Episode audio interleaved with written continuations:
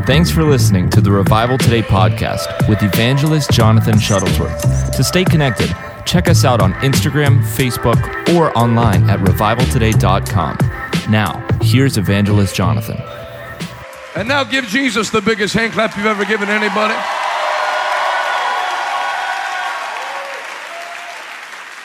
Well, I think your pastor pulled the trigger on the right gun. Sometimes you, you go to extend a meeting and people think, well, it's going to be a few more days. I'll take Sunday, Monday, and Tuesday off.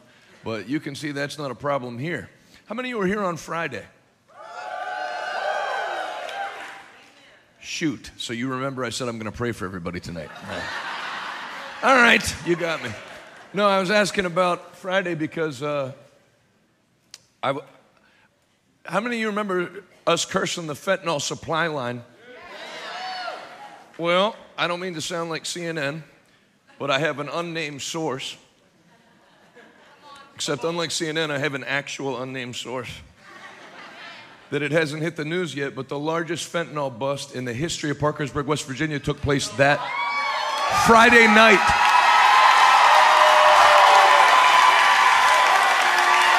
It's going down. The devil's getting blown out of town. Parkersburg doesn't belong to hell. Parkersburg belongs to heaven. So that's a sign of things to come. It's gonna, gonna be, amen. Gonna be a wonderful week. Take your Bible and turn to Acts chapter 19. Welcome everybody that's watching online, particularly Pastor Bob Nichols in the beautiful city of Fort Worth, Texas. Not a bad place to settle in. I wanted to get into this scripture last week, and then I ended up bouncing around in some other scriptures. So I wanted to talk to you a little bit about revival, a little bit more about revival, because people don't know what it is, and then you have people that have never had a revival that fancy themselves experts on revival, and they don't know what they're talking about. So, the best place you can see a revival in the Bible, you have people say, revival's nowhere, that word revival is nowhere in the Bible. That's true. Neither is the word Bible, but it doesn't mean it doesn't exist. So, you can see, yeah, the word revival is not in the Bible. But the concept of a move of God doing 20 or 30 years worth of work you know, I, I posted something on social media that a proper revival will give a church 20 years of church growth in a handful of days. I was preaching at um, in, Plattsburgh, New York, and that pastor showed me this crude addition to the sanctuary. In fact, when you preached at that church, it was almost like you had this crowd that you could tell the church was built for, and then there, would, there was this other addition that you could tell was like crudely slapped onto the church. So he said, when your father came here, we had him stay for two weeks, and we had a hundred, and- not, not total salvations, but he said we had 140 new people saved and added to the church. And, and we immediately had to do construction. Of course, the Pentecostals back then never got permits or anything, they just went for it. And uh, got some Royal Rangers to help build the side of the building. And he said, We built an addition onto the building very quickly to house because our crowd about doubled in size. That's what a revival does. And so, um, your pastor, and I'm not commending him to stay on his good side or anything. There's people that they're so locked into their church systems that they can't ever have a revival. And I was telling my guys that traveled with me from Pittsburgh, I said, when you start off as an evangelist, you preach in these very, very small churches. I mean, you're happy even to be in a church. Then sometimes you preach in places, you know, prison, nursing homes, anywhere. So then you start getting asked to preach in like small churches. I preached on Easter Sunday in a place in Proctorsville, Vermont. It had six people on Easter Sunday, counting me. I know they say evangelists exaggerate numbers, but trust me, it was exactly six because I recounted three times and then began to look for a ceiling beam strong enough to hang myself from and a rickety stool. So I thought, man, Easter Sunday, six people, Lord, you called me in the ministry. Th- th- th- this is awful. You know, it's pretty bad when you're preaching at a church and you think, there's two more people here than are in my living room. I remember one lady met me at the front door. She goes, Hello, Reverend, I'm the head of the Sunday school department. I said, There's no children. You've killed them all. And I told you the other night when I brought that up that I felt the Lord speak to me. Don't worry about where you are now. Just keep preaching and remain faithful. So then you start getting invitations after a while to your dream, big churches, 2,000 seater, 3,000 seater. And I was telling my guys, they're actually the worst meetings. I'd rather actually, and I'm not saying this for effect, I'd rather preach in the six person church where you're free than these other places that have tons of seats and they're so in love with the way they've done. Now we get out at 8:15, and then if you could, um, if you could just uh, uh, give an altar call, and then after you give the altar call, we like to pray for people like this. Then we serve communion. You know, it's like there's no point in you even being there. They're not open to having revival. They, they, they, they, they just want a guest speaker to give the pastor a break. And then on the pastor's end of it, because I'm both, I'm a pastor uh, and an evangelist. There's people who call themselves an evangelist is not a traveling speaker or a guy that's between churches or somebody's friend from Bible college that needs an offering. You know, some people that call to preach, they don't even want to preach anyway. They just need money. So just send them, just send them a, a, an offering. That's all they're looking for. But don't torture your people to have to listen to some dried up, you know, I don't want to call somebody a loser, but a dried up loser that, that, that, that preaches that doesn't have any fire and they're not pushing for anything. And so this is a great, this is a great two weeks, set of two weeks, because you have the right combination of everything. This is a great church with great staff. You know, people have been watching the kids four hours a night. And, and no one cursed at me on the way out. They're happy. One of, the, one of the children's workers just greeted me. And then you have people coming. Nobody took a night off. Look, but we're picking right up where we left off on Friday. That's revival. Now, things happen in these kind of meetings that not only will it grow a church 20 years in a few days, it'll grow you 20 years in a handful of days. Because there's things you pick up in meetings like this, and wh- while I'm on the while I'm talking about whatever I'm talking about, let me let me clear this up too. There's a there's a preacher on television.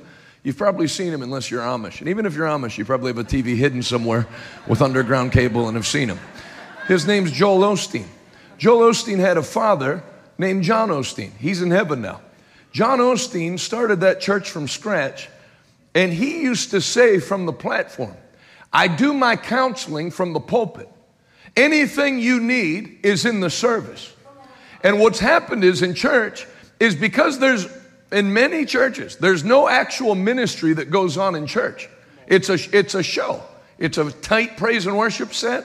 It's a 25 minute message and then a prompt dismissal and that's it. There's no prayer, there's no ministry to people. I'll give you an idea what I'm talking about. When I was on vacation in Arizona a few years ago, it was Sunday, and I, you know, I go to church because I'm a Christian.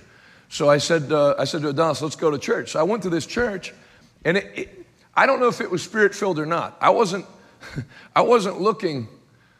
Actually, at that, that day, I was on vacation. I was actually looking for there not to be a move of God. I wanted to be in and out in 80 minutes, so I picked a church like that.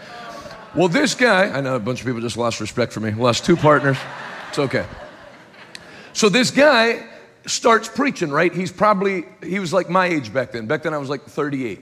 So he's preaching, and he's preaching on Psalm 23. You can tell.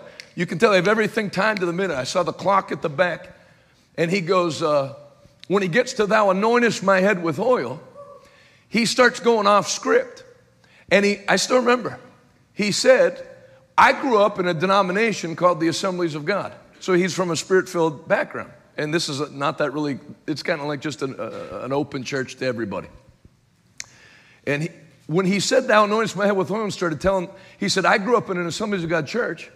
And he said, they used to have an expression for young people that got on fire, that, that, that were really hungry for God. They'd say, That guy's on fire for God. And he said, When I started going to youth group, one of my friends invited me. I got saved and I got filled with the Holy Ghost, and I started to have like a passion for the things of God. And people at the church would say, that, that guy's on fire for God. So he said, when they say, Thou anointest my head with oil, I saw, I can recognize when the anointing comes on someone. So he went from giving a TED talk on Sunday morning to then when he went off his notes and started talking about his testimony. A lot of times when you tell a testimony, and I know there's, there's preachers here, and I don't mean Pastor Dave, he's been doing fine for 40 years before he ever met me. He doesn't need my help. But if you're a preacher, a lot of times when you tell a testimony about something God's done in your life, it'll take you right back into the anointing that, that, that happened there, where you tell a miracle testimony or something that happened to you. So he wasn't meaning to, but when he was telling how God moved on his life when he was young, I, I could see his eyes start to get watery. And I saw him look at the clock, and he was kind of torn about what to do because service has to be dismissed, and they're part of a network of churches that enforce that. You know, it's almost like they've, America is the, is the home of franchises. And what do you do at a franchise? If you open up a Dunkin' Donuts, you make it idiot proof. You make it where you press a button to grind the coffee. You can't leave that to people, or it'll be different at all different Dunkin' Donuts. Tim Hortons, you make everything idiot proof. McDonald's, you make it idiot proof. Chick fil A, on down the line, you make it where it can be replicated in any place. So Americans have basically taken that concept into church where you just make all these cookie cutter churches. Some places won't even have a pastor, there's just a simulcast of the screen on Sunday morning, and you come in, deposit your offerings, and go out. But that doesn't work in ministry. There needs to be a pastor there, there needs to be ministry for that specific congregation. Can you say amen? And I'm not talking, you know, obviously the churches that join in with us and watch online, I'm not talking about that. But, but this, this can never be McDonald's where you drive through, hear some music, hear a quick message, drop your offering off, and get a get communion handed to you on your way out the door. Church is supposed to be a place where the power of God moves, and there's ministers there that minister to the people. So I, I, I was wondering where he was going to go because I'm telling you, and I'm not the most complimentary person, as you know from last week, but when that guy started telling that testimony, I thought, this guy can preach. And if he's not careful, he's going to get himself fired because they don't care about having a move of God. They care about a lot of churches, their goal is not to get people saved. Their goal is not to get people healed or filled with the Holy Ghost or marriages repaired.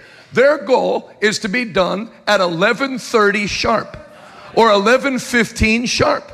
And then if it starts going past that, they don't care. No, nobody cares. Everyone's looking at the watch. We have a second service coming up in, in about 10. We need to get the parking lot cleared out. And they can't have revival because revival like everything with God, has an overflow element to it. God told Abraham in Genesis 17, 1 and 2. The Bible says, Abram was 90 and 9 years old, and the Lord appeared to him and said, Behold, I am El Shaddai. El Shaddai can be translated several ways God Almighty, and then the God of more than enough. Thou anointest my head with oil, my cup runneth over. What are we having right now? We're having run over. There's too many people for, for this building, and, and, and it can grow from here. Our church, Revival Today Church, I announced uh, we're canceling our Wednesday night service up in Pittsburgh. They're doing bus sign-ups, and I'm gonna pack as many buses as I can and bring them back here. Why? Why? You know, you actually shouldn't do that. You actually should say, now listen, I was planning on bringing people from Pittsburgh, but the truth, we're out of seats. You know what? Sometimes it's good to just let the thing overflow. Can you say amen? God, God is going to do something in this nation before Christ comes back where nobody's going to be able to put their finger on it. The devil won't be able to put out all the fires that are burning at the same time. That's what revival is. It's God invading a place and taking over. And that's what's happening here in Par- Parkersburg in Jesus' name. If you believe it, go ahead. Put those West Virginia hands. hey, this thing's getting out of control on night one of week two. Can you say amen? amen? Yeah, that's what God wants to do. So that guy, he said, uh, as he, that guy back when I was on vacation, when he started talking about the anointing, he went, I got to be careful here because we're almost out of time. Well, why are you almost out of time? I remember watching David Letterman one time when I was uh, in high school, and he said, I want to do this. He named the thing he wanted to do on his show now. And he, you heard a voice off camera, and it was his producer. And he said, What? Oh, we have to go to commercial? And then he sarcastically went, Boy, it'd be nice to have my own TV show. when these guys that are the, the pastor of their church say, I, you know, and I, I have to wind up, why? Who paid for this place? Do you have to hurry up and eat in your own kitchen? Well, if you go too long, people have short attention spans And um, in this day and age, people can't sit in church for hour after hour. Meanwhile, and especially teenagers and young people, they have very short attention spans. Meanwhile, your son has been playing Call of Duty for 11 consecutive hours. He's peed himself because he refuses to get up to go to the bathroom mid game, has not switched games, but they have short attention spans. No, it's not true. Secondly, why would you cater church services for people who don't want to be there? Now, I'm not talking about not reaching the lost, but what happens when you bring the lost to church? They should, they should see there should not be like some beginner level thing. Jesus didn't do that. Doesn't say Jesus taught the crowds for 20 minutes. And then because there were a lot of new people there, he said, if you would like to learn more about this, we're going to be having a retreat to Capernaum and you can sign up. No. Jesus got up, sometimes first thing, cast the devil out of somebody, and had a move of God where people, when they came, got to experience the power of God. I'm gonna make you a guarantee tonight because I'm guaranteeing it not on my ministry, but on the Word of God. There's nobody that if you'll hook in in your spirit, you're not you're going to leave here not having felt a little breeze. You're going to leave here radically changed by the power of God.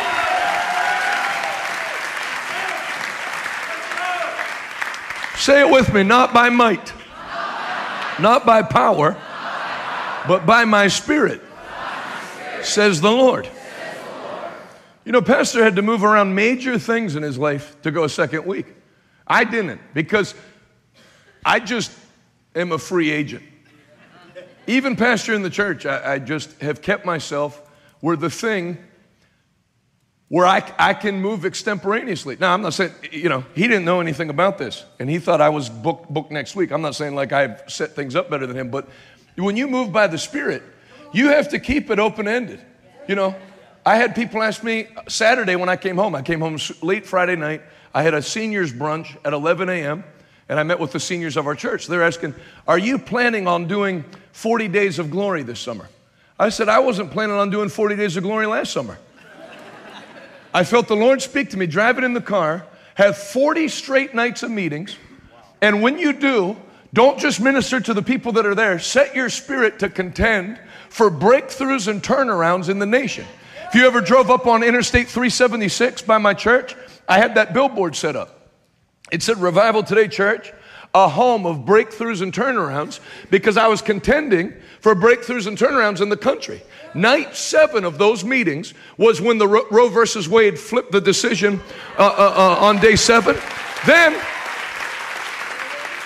and a lot of Christians don't like me saying this, but because, uh, yes, abortion uh, is rotten. I was happy about that. But more important, as far as from a freedom perspective, was the EPA as we kept going. I think it was day 11. The ruling where it was EPA, well, it was EPA versus West Virginia, right? I think it was, where they were going to try to do the same thing they were doing in the Netherlands, where the EPA would have full control over how much carbon a farm emitted or power, where you wouldn't be able to have power, electricity, produce your own food like they're trying to do in Europe. And the Supreme Court struck that down. And so that was a, a second major breakthrough and turnaround where they were saying after that ruling, people wrote, liberals were writing, there's almost no point of there being an EPA, which yeah, there should not be an unelected bureaucracy that tells a farmer that he can't raise cattle. If you start doing that, you're going to have major food production problems, which is what people at the highest level want. That got broken. Then there were about five other rulings during that time that all fell like dominoes. That wasn't scheduled. That wouldn't come at a, at a planning meeting. Hey, what do you think about having 40 straight nights of meeting? I was telling my church this morning, I've announced to you about that 24.8 acres of land we were given. I, you know, I'm starting to feel it bubbling in my spirit that once we get the land cleared, why not throw up? My Uncle Ted's already offered it. Why not throw up a giant tent before the building's already up and start holding meetings and dedicate the land to the Lord and just announce to the devil ahead of time that there's a new sheriff in town? So there, say this with me. Say, there's a flow. Jesus said in John chapter 7, Verse 37. At um, uh, John 7 37, and I'm, I think it goes into 38. At the climax of the festival, at the high point of the festival, Jesus stood and shouted to the crowds.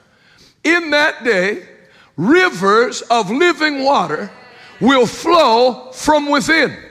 Next sentence.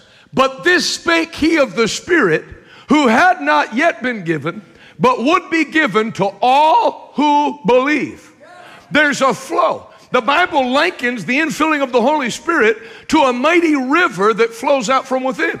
So, that guy back in, in Arizona, what was he doing? That river, as he was speaking on the word, started to come up and he was he got a flashback to when he was a teenager and started talking about that and that river started flowing he was starting to cry and then he looked up at the clock and he said i don't really know what to do because i'm out of time. Well, i'll tell you what you should have done.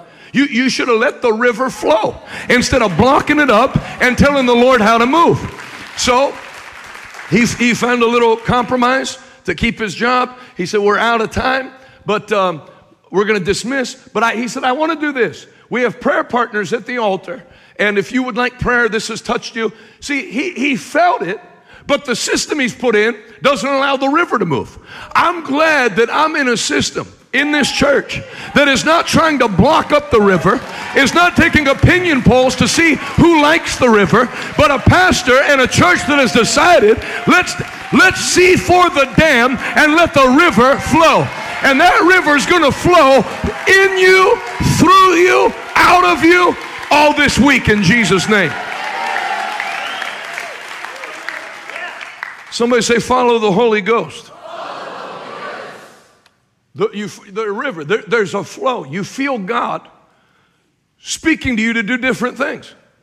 I wish I could know what, I, what my plans were for next year. If you asked me two years ago, I would have guaranteed you I'd never pastor a church. But, but you follow the Holy Ghost eating cake December 31st at a New Year's party. Jonathan, build me a strong church in this city. Aye, aye, sir. Walk right into the property, send somebody to scout out our first building. The owner of the property's there, had prayed that morning that God would help her unload the property. And then uh, uh, when she finds out we're a church, God moves on her heart and her husband's heart to give us a $5.7 million building right next to the airport. That's so you get in the flow. See, if you do things yourself, there's two ways to live life. There's your way. Everybody say, follow the Holy Ghost. Everybody say, let the river flow. I'll tell you, that, uh, uh, you know, I've brought them up several times, but if you want to meet somebody that follows the Holy Ghost and lets the river flow, that has an enormous ministry but will not break out of, out of that letting it flow, it's Rodney Howard-Browne. I went out to eat with him in Tampa. Our waiter was a 23 year old, as unspiritual as can be, never talked about anything spiritual. Rodney Howard-Browne was eating and looked up at him and said, There's two ways to live life. There's your way, which is hard and difficult, and there's God's way, whose yoke is easy and his burden is light. Now, when he said that, I'm an evangelist. You know, I've been having revival meetings these last few days. I have like a suit jacket and stuff. When he said that to the guy, my thought as Pastor Rodney was talking was this guy is going to just nod his head and go, and go, okay, psycho, and go get another, another server or whatever. And when Pastor Rodney said that, he put the, t- the plates he had collected back down and started crying. I'm talking a one word from the Lord. Young man, there's two ways to live life. There's your way, which has been hard, but there's God's way, whose yoke is easy and his burden is light. And he said, um, Who are you? And he said, I'm a pastor. He said, What church? And he told him, He said, I've been having friends invite me there, but I haven't gone. Let me write down the information. I'm going to come Sunday. I've been feeling I need to go in a different direction. See, that's following the flow. And when you follow, the Holy Ghost will never lead you backwards. The Holy Ghost will always lead you forward.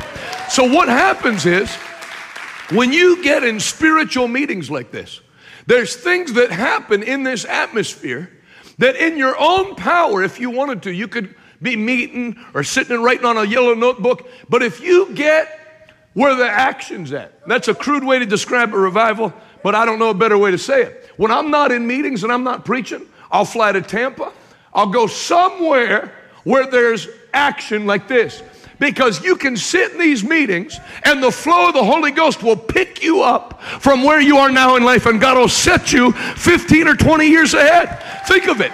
In the Old Testament, there's only one reason God ever called his children together into the temple to bless them not to rebuke them. He'd have them come to the temple so to sort out whatever was wrong and get them right back in the flow. There's people here that used to be in the flow. And something happened in life and you've gotten out of that flow. The Lord's going to set you and your family right back in the dead center of God's will in Jesus' name.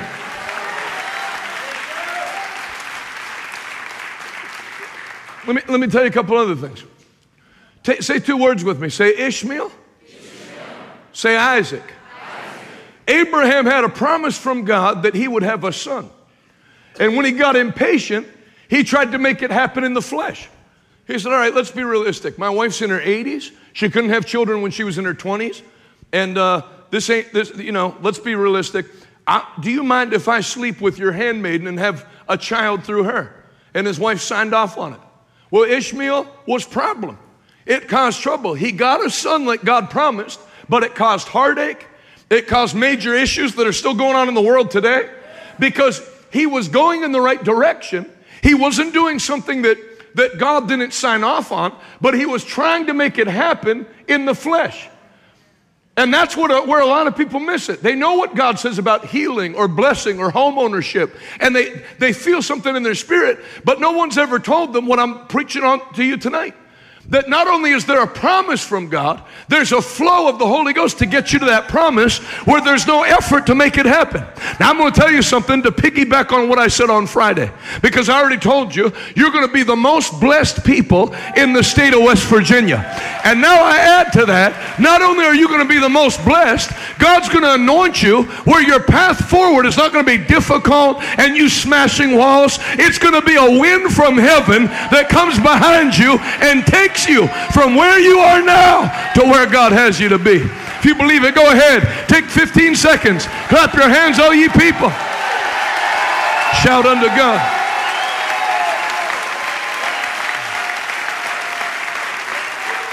Say it out loud. Let the river flow. Say, follow the Holy Ghost. Yeah, when you feel a prompting to do something, do it. Whether it, whether it seems normal or not. Who cares what people think? The sooner you learn a care for what people think and what's accepted, the better. I've had people, Jonathan, I've seen you preach. Why do you jump on the chairs like that? Because I felt like it. Why do you jump up and down when you preach? I feel it. I don't have in my notes after this point, jump up and down to emphasize what you said. No, follow the Holy Ghost. Even this, I have scriptures up there I've been trying to get to, but you get in a flow. Revival has a flow to it. You can't just announce tomorrow's healing night, next night's baptism of the Holy Ghost. Yeah, you can do it and it'll be set. But if you get in the river, let me, let me show you what I'm talking about. Go to Acts 19. Acts 19 1. While Acts the 19th chapter, the first verse. While Apollos was in Corinth, Paul traveled through the interior regions until he reached Ephesus on the coast, where he found several believers. These people are noted in the Bible as believers. Did you receive the Holy Spirit since you believed?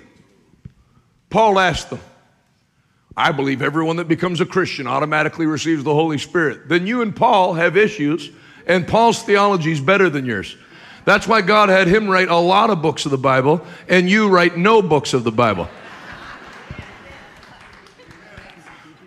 Yes, the Holy Spirit does a work to clean your cup when you get saved. But then there is a second work of the Holy Spirit where He fills you and you speak with other tongues, among other things. That infilling of the Holy Spirit is actually what Jesus spoke of in John 7 37. In that day, rivers, everybody say rivers. rivers. Now, if he said a trickle or a pond, or there'll be a touch. How many you came for a touch from the I didn't come for a touch. I came to have rivers flow out from my spirit.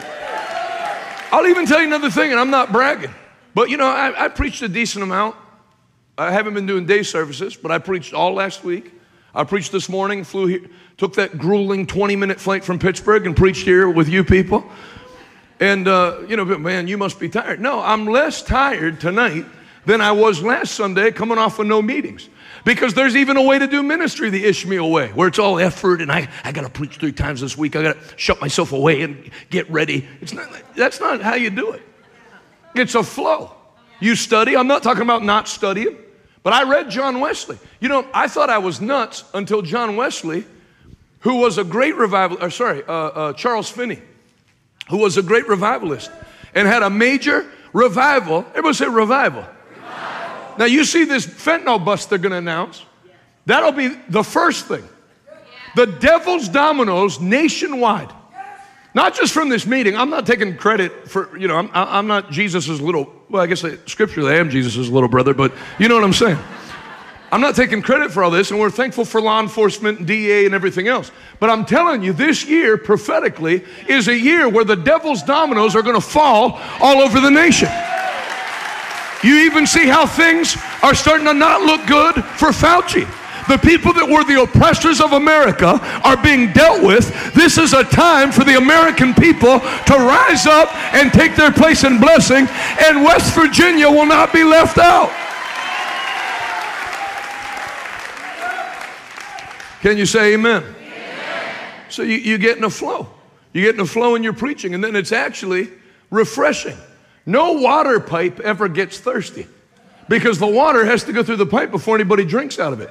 So you hear people say, Man, I saw you pre- pray for everybody. You must be tired because of your, your um, uh, what did they, what did, you must be tired because of your virtue flowing out of people. If it was my virtue, number one, nobody'd be helped, and number two, I'd be dead. I have a very limited amount of strength, very limited. But it's not my virtue. All I am is a carrier of that river flowing out of my spirit. Now, I had it later in the scripture, but think of even Peter after he got baptized in the Holy Ghost. What's one of the first things you see happen? He's on his way to the daily 3 p.m. prayer service, and the Bible says he sees a crippled man, and the crippled man stretched forth his hand, uh, expecting to receive a gift. And Peter said, Look at us. Silver and gold have I none, but such as I have. He'd only been baptized in the Holy Ghost one day or one chapter, and he was already conscious that there was something on the inside of him that he had to give to others. Well, if he was a charismatic or a Pentecostal, when he saw the per- crippled person, he'd say, Oh Lord, we just pray that you would come and heal this crippled man. See, Pentecostals know about speaking in tongues, but they often are very limited in the flow of the Holy Spirit. Tongues is one manifestation, and it is a manifestation. And I, will tell you, because you have this movement where they try to mock people that like, like, like they're backwoods idiots that believe in the baptism of the Holy Ghost and speaking in tongues. No, people only spoke in tongues back then to evangelize other people. And then after they, once the church was established, tongues ceased. Oh yeah? Tongues was only to evangelize other people? Then look at this. Acts 19. Did you receive the Holy Spirit since you believed? No, they replied. We haven't even heard that there is a Holy Spirit. Why do I take two hours a night and preach? Because you'll never receive anything you don't have taught and preached to you. Faith only comes one way. Doesn't come by singing, you can't sing, Lord. I mean, you can, but you're wasting your time. Give us more faith, Lord. God's up here going, open your Bible. You can't sing for more faith. You can't pray for more faith. You can stir up the faith you have by praying, but faith, Romans 10 17, faith comes. How do you access more? Faith cometh by and hearing by the word of God. Did you receive the Holy Spirit since you believed? No, we haven't even heard that there be a Holy Spirit. You know, almost, I'd, I'd, say 80% of the testimonies we've taken during this revival are not Jonathan came over and prayed for me, and I felt a heat on his hand. It was as I was listening to the word, I felt an electricity come into my body and healed me. No prayer from me. The word did it because God's word carries God's life. God's word is God's power in print. I am not ashamed of the gospel of Jesus Christ, for it, the word, is the power of God at work, saving everyone who believes. Somebody shout the word. word. Now say these two things with me, or, or, or, this sentence. Say the word and the spirit agree. You don't choose between the two. Some churches that make you feel like you have to choose. You go to some church, we have the word here. We might not all roll around on the ground, but we have the Bible. Then other people, we're, we're a spirit church, we're a presence driven church. You should be a word based church. But then the word Who, who wrote the Bible? The Holy Ghost wrote the Bible. So when you speak that word, the Spirit and the Word agree, the Holy Ghost then comes behind the word to confirm that the word is true. Can you say amen? amen? We haven't even heard that there be a Holy Spirit. Then what baptism did you experience? They replied, the baptism of John. Paul replied, John's baptism called for repentance from sin. But John himself told the people to believe in the one who would come later, meaning Jesus. They were stuck in a past move of God. We're followers of John the Baptist. Okay, he's headless. Move along. And even John said he was coming to prepare the way.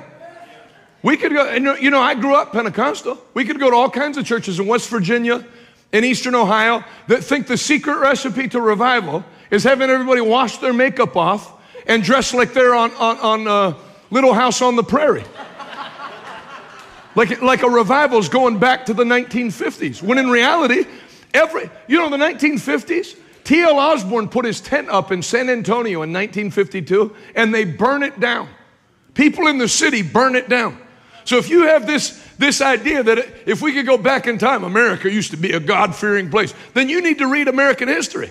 Because there were always, they used to throw at the Cane Ridge Revival way back, hundreds of years. They would take their pot that they pee in and throw the pee at the preacher.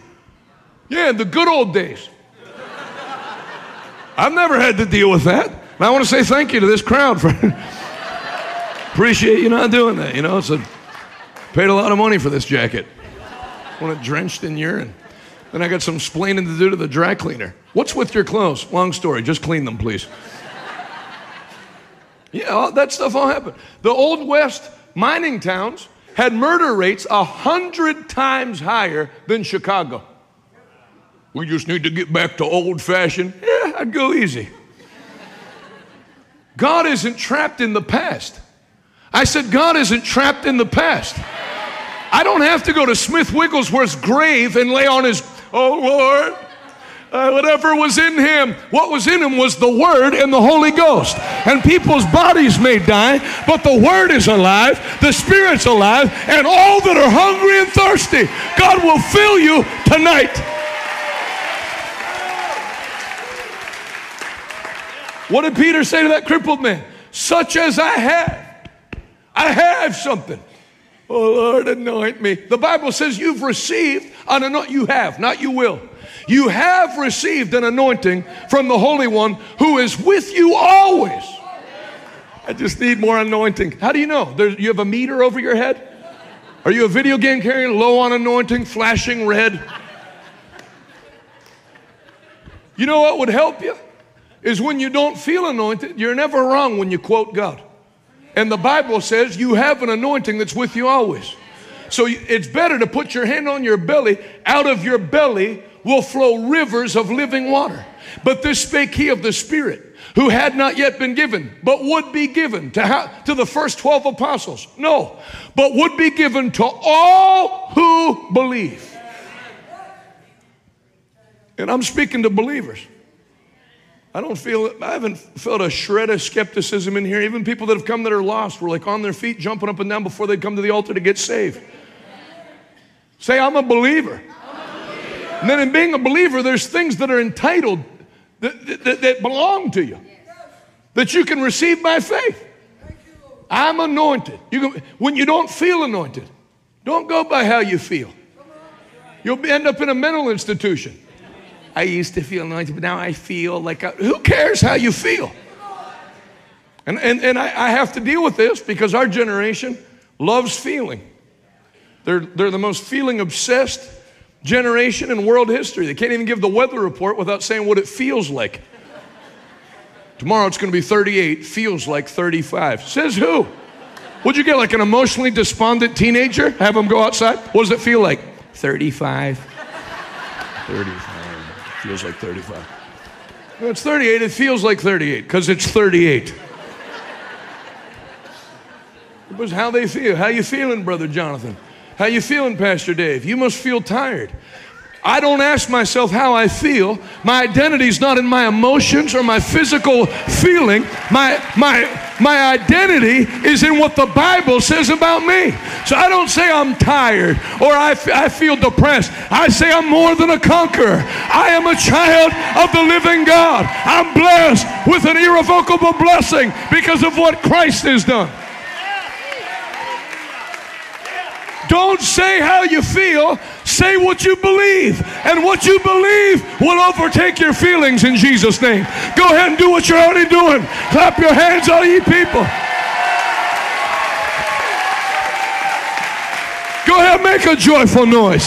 The devil is defeated. Somebody shout hallelujah. Man, I'm glad, I'm glad. I'm glad we transitioned from week one into week two. So, so, sometimes I can go like this and you have to get it back, but not you people. You're great people. Can you say amen? Can you say it better? Amen. I heard a group of people left the church on, at midnight on Friday and took a team out and witnessed from midnight till three in the morning.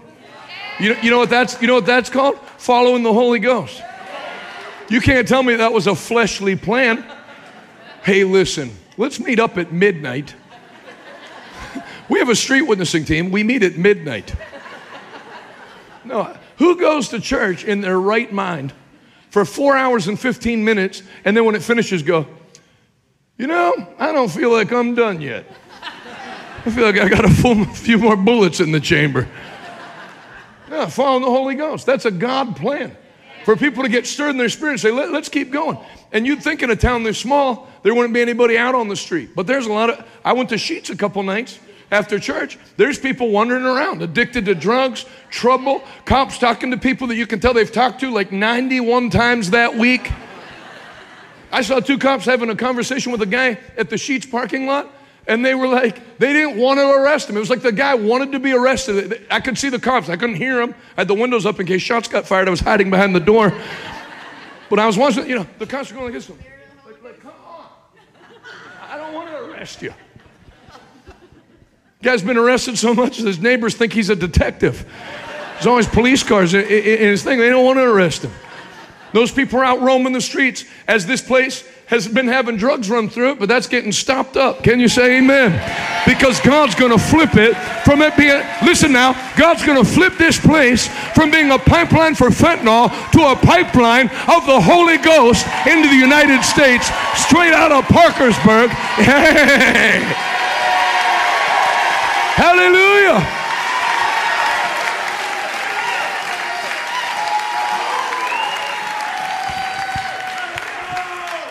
Let's go. you sound like the guys I play Call of Duty with. Let's go. After every kill. So I say, God's on the move.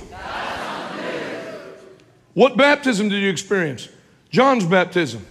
But John himself told the people to believe in Jesus, the one who would come later. As soon as they heard this, they were baptized in the name of the Lord Jesus. Then, when Paul laid his hands on them, everybody say believers. believers. Wasn't laying his hands on unbelievers. The Bible says he met several believers. When Paul laid his hands on them, the Holy Spirit came upon them. I'm tired of hearing the Holy Spirit be called the, the Holy Spirit of God. You know, He's his own person. It's not God the Father's spirit. God is a spirit. There's God the Father, person. God the Son, person. God the Holy Ghost, person. I know some people think it's all Jesus, but you have some explaining to do with a few scriptures. Bible says when Jesus began his earthly ministry, that he went to get baptized by John. Think of this. Jesus went to get baptized by John. A voice spoke out of heaven and said, This is my son in whom I'm well pleased. Hear ye him. And the Holy Spirit came, descended like a dove. He wasn't, he, the Holy Spirit's not a bird. You know that? That'll help people. We found feathers in the revival. Okay, someone's down filling got sucked up into the vent and thrown down. It's not the Holy Spirit. He's not a bird, he, He's God. We believe they're angel feathers. Well, you believe wrong. Angels don't shed feathers, they're not dying.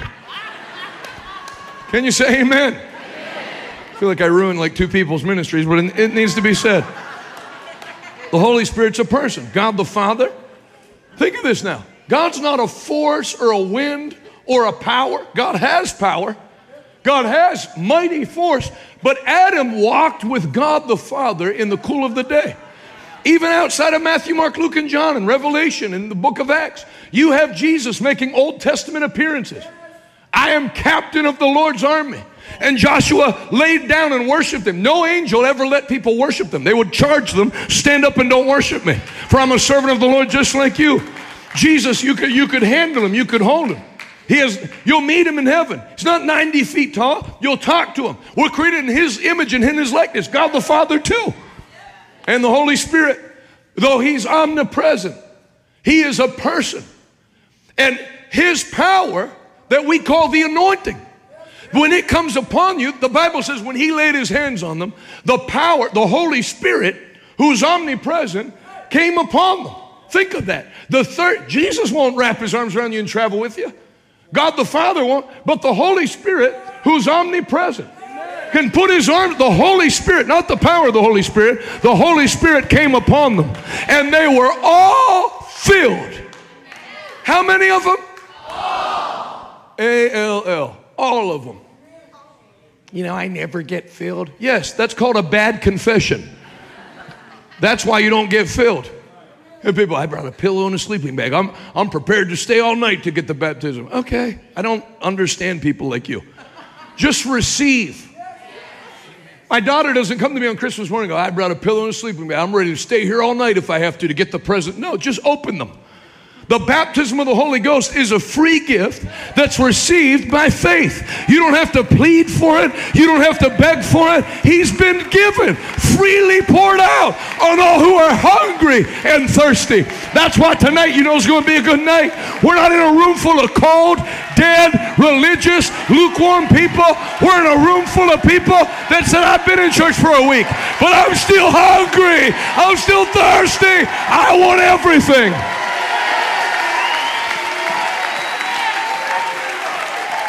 Somebody say, I want it all.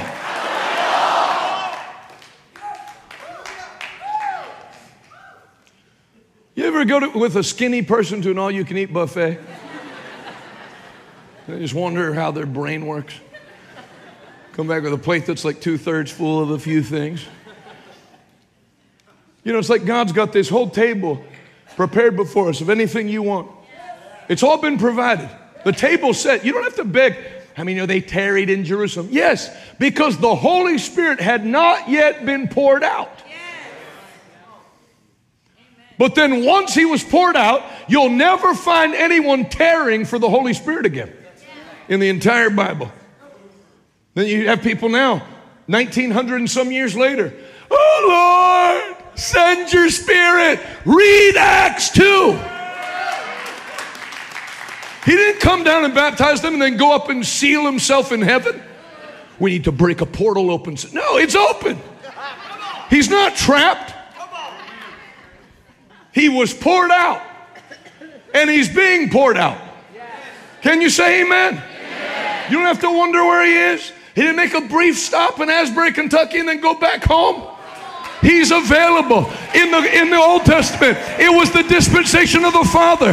The Gospels, there was the Son. But Jesus said, There's one coming after me. It's actually better for you if I go than if I stay. For if I stay, I cannot send another. He, He is the Holy Spirit who is with you now, but later will be in you. Come on, if you know Him, if you know the Holy Ghost, clap your hands and give God a mighty, mighty shout. Need the Holy Ghost. Before you sit back down, I'm telling you, if you get filled with the Holy Ghost, and maintain that filling coming out of you like a river. His spirit is a spirit of joy. It'll drive depression out of you, it'll drive weariness out of you. All the things people are taking pills trying to combat, one move of that river will blow it clean out of your system in Jesus' name. Be blessed in Jesus' name. Be blessed in Jesus' name.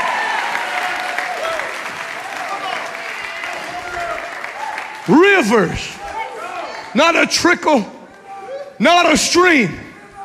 Rivers. That river flows out, it'll change. a river changes an area. If you open up a river, I mean, if you go on Google Maps, I think it's still dark in Egypt. If you look at Egypt on Google Maps, there's only activity along that Nile River, and the whole rest, there's no lights. The whole country's dark except by that river. Rivers bring life to a place. You know, when we opened our church, the manager of Primanti Brothers came with a gift basket, a big, huge gift basket for our whole ministry team. Our man, he's not, I don't know if he was a Christian or not. I just want to thank you guys. Our building has been packed with people eating ever since you opened this church. That's what cities don't understand. They want the tax revenue. Oh, if you do it at the church, you don't get the taxes. You ever hear about indirect revenue? Genius. A, a thriving church is a one man reclamation project of a city. Somebody was telling me that I was talking to here. They're like, man, all these people in here have businesses and hire people from the church. Yeah, you get a Holy Ghost church. I went to go see Jimmy Swaggart's church in Baton Rouge. When they bought that land, it was a cow field. Now there's hotels. What happens when you start having a thousand people? Let's say this. Now I'm leaving. I'm going to South Carolina next week. But I'm saying about like a long revival. What, what was the problem with Asbury, Kentucky? Not enough hotels. What would be the problem here if people kept coming in from Ohio and Minnesota? We had people driving in from Minnesota on week one. What if hungry people started coming in from all other the states? Let, let me ask you, does Parkersburg have enough lodging to have a thousand people come in the hotels? They don't have a thousand extra rooms for people to come. They would have to build new hotels. A church brings life. Rivers bring life. Not dead churches with 17 people staring at each other. Live churches have life. Our, our mutual friend, Pastor Bob Nichols, is watching right now. He has that river on the inside of him. He'll take you anytime you go to Fort Worth, he wants to show you the spot where he got the baptism in the Holy Ghost. Still crying about it at 87. That's where I got baptized because that baptism will change you. The greatest gift God ever gave to the world was Jesus. But the greatest gift God gave to the church is the baptism of the Holy Ghost and fire that sets you above. It not only sets you above the attack of the devil, it this is this is a great meeting. They used to sing a song when I was growing up. There's a feeling in the air that God is everywhere and moving in power, resurrection power. That I, I can tell this was the kind of meeting that was birthday. You can feel God in the air of this place. Jesus is here. He said, wherever two or three gather, I'm there in their midst. Get ready for the best night that you've ever had in your life in Jesus' name. Nobody's leaving here bound. Nobody. If you believe it, shout amen like thunder. Think of how important this baptism was. That Paul meets new believers. You know, oh, where are you guys going to church? What, what are you currently studying in the Bible? Oh, you're believers? Did you receive the Holy Spirit since you believed? Because if you haven't, you're going to be a constant prayer project. You have two choices in Christianity. You can either get baptized in the Holy Ghost and maintain a continual filling and flow of that Spirit. It's not enough to, I got baptized back in 1973. What have you done since then? Why do you look like you were baptized in pickle juice? Praise the Lord, I received the baptism in 1974 and spoke in tongues. Great. But it ain't 1974 anymore. Paul said, Paul said in Ephesians chapter 5, be not drunk with wine, for that will ruin your life. But instead, be filled with the Spirit. And in the Greek, there's a continuous tense on filled that you can't translate into English because we don't have a word for it. But it, it, would be best translated maintain a continuous filling. Listen to that. Don't be drunk with wine. But what did they call the baptism of the Holy Ghost in Acts? These men are drunk. And Peter didn't say, no, they're not. He said, they're not drunk as you suppose. You want to know how I got 24.8 acres of land for free? Being drunk. You know how we got a steel building for that price when they said there's a shortage of steel? Being getting intoxicated with the Holy Ghost. Said, no, we're not to wait on steel. God's to do it for us. If you stay drunk on nat- natural alcohol, it messes your life up. But if you maintain an intoxication of the Holy Ghost, brother, you'll do more this year than all the rest of your year life put together.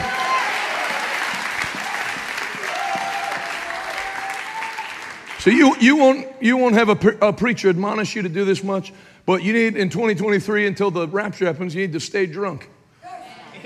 Stay drunk on the new wine of the Holy Ghost. When they beat your back and throw you in prison and you start singing, that's drunk behavior. Man, do you think we would please, please you? We ought to please God rather than men. That's a, that's a drunk talking. When you come at a giant and tell him, hey, my nine foot six inch friend, I've heard you've been running your mouth against my God for 40 days and 40 nights. I'm going to shut your mouth personally tonight, today. Know, who are you? You're just a boy with a stick and a stone. Oh, yeah, these? I'm not coming at you with this. This is just what I'm going to use to kill you. I come at you in the name of the God whose I am and whose I serve. Today I'll cut off your head and I'll feed your body to the birds. That's a 17 year old drunk talking. But when you have beer goggles on, you think you can beat everybody, but you get knocked out or killed. But when you're drunk on the Holy Ghost, it's not fake. It's not some, some fake thing. It's that I can do all things through Christ who strengthens me. I shall not be defeated. I will not give up and quit. I'm not trying to make it in my own power.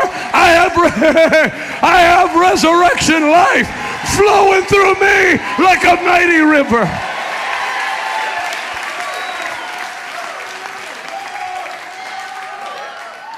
Interesting, isn't it? That David took Goliath out in 1 Samuel 17.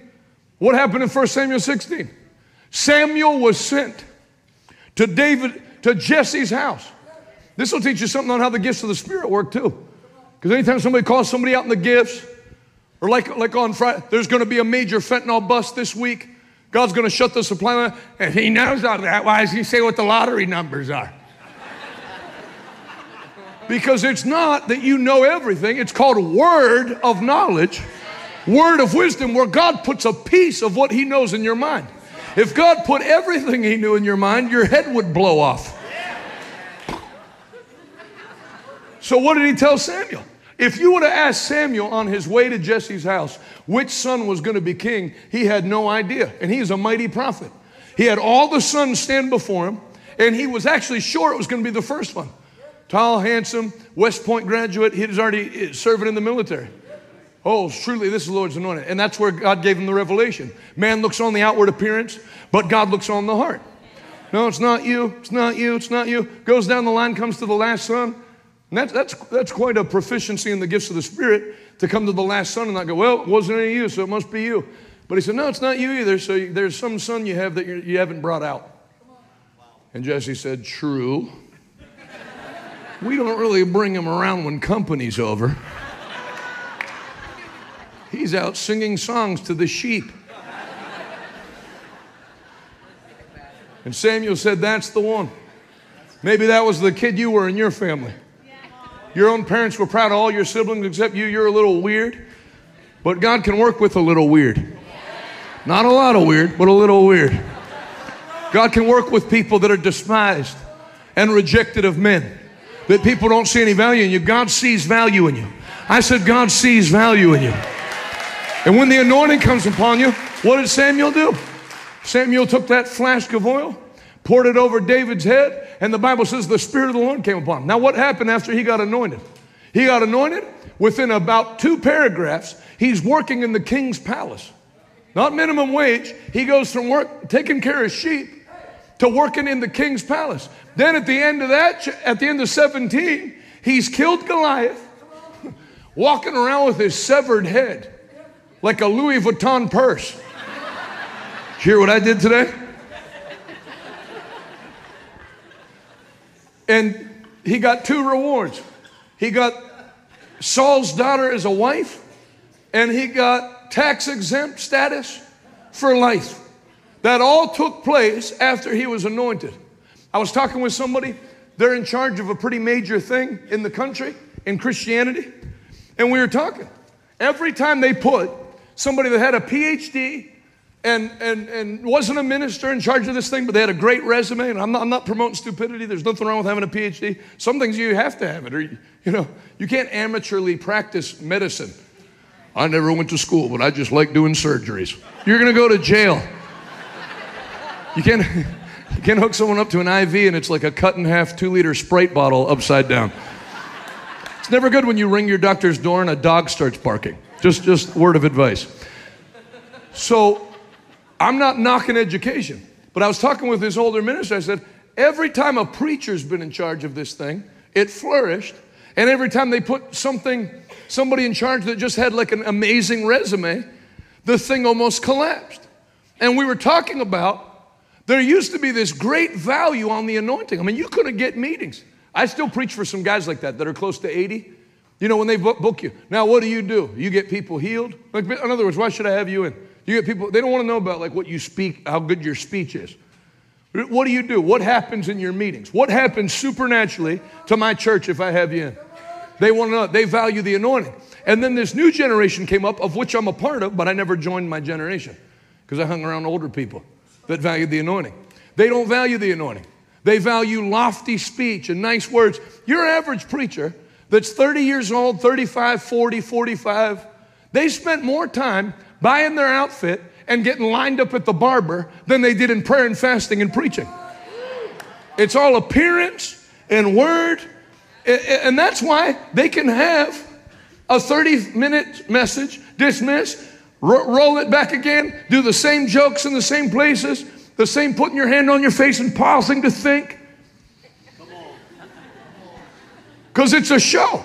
That's actually why a lot of churches had no trouble going to online only during COVID because there's actually no ministry to the people anyway. They even will teach at the Bible colleges. Don't look at the people, look over the tops of their heads. And so today, as we're here at this revival meeting, we must come into contact in our own selves with understanding. Am I serving God or am I serving others as well? Or have I picked one? And so it's as if, yeah, so then I can, I can get rid of all you and then just do it on a camera because it's big and you can play that on a screen. Because basically, if the guy's live, you might as well be watching him on a screen. But that's not how it worked in the book of Acts. There were not just teaching and preaching, there was a, a drop of the fire of the Holy Ghost in that place, healing the sick, casting out devils, and raising people up. That's what God's doing here in Jesus' mighty name. Come on, if you receive it, go ahead. One more time. Take 30 seconds. Clap your hands. Let God hear. He's got an army to work with.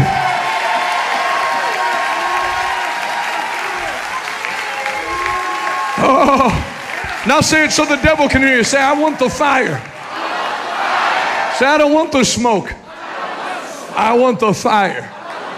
Say this I don't want to know someone who's on fire. I want the fire. I want Jesus in me. I want the Holy Ghost in me. I want the Holy Ghost power on me. Well, God's going to give you what you asked for tonight. I'm going to tell you something. There are demonic principalities in this region that are already on heart medication and blood pressure medication from last week, they're going to go full out nervous breakdown this week.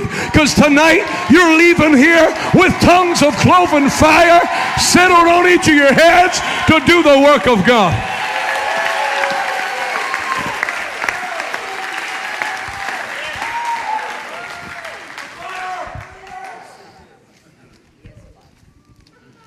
So, as we continue with this study,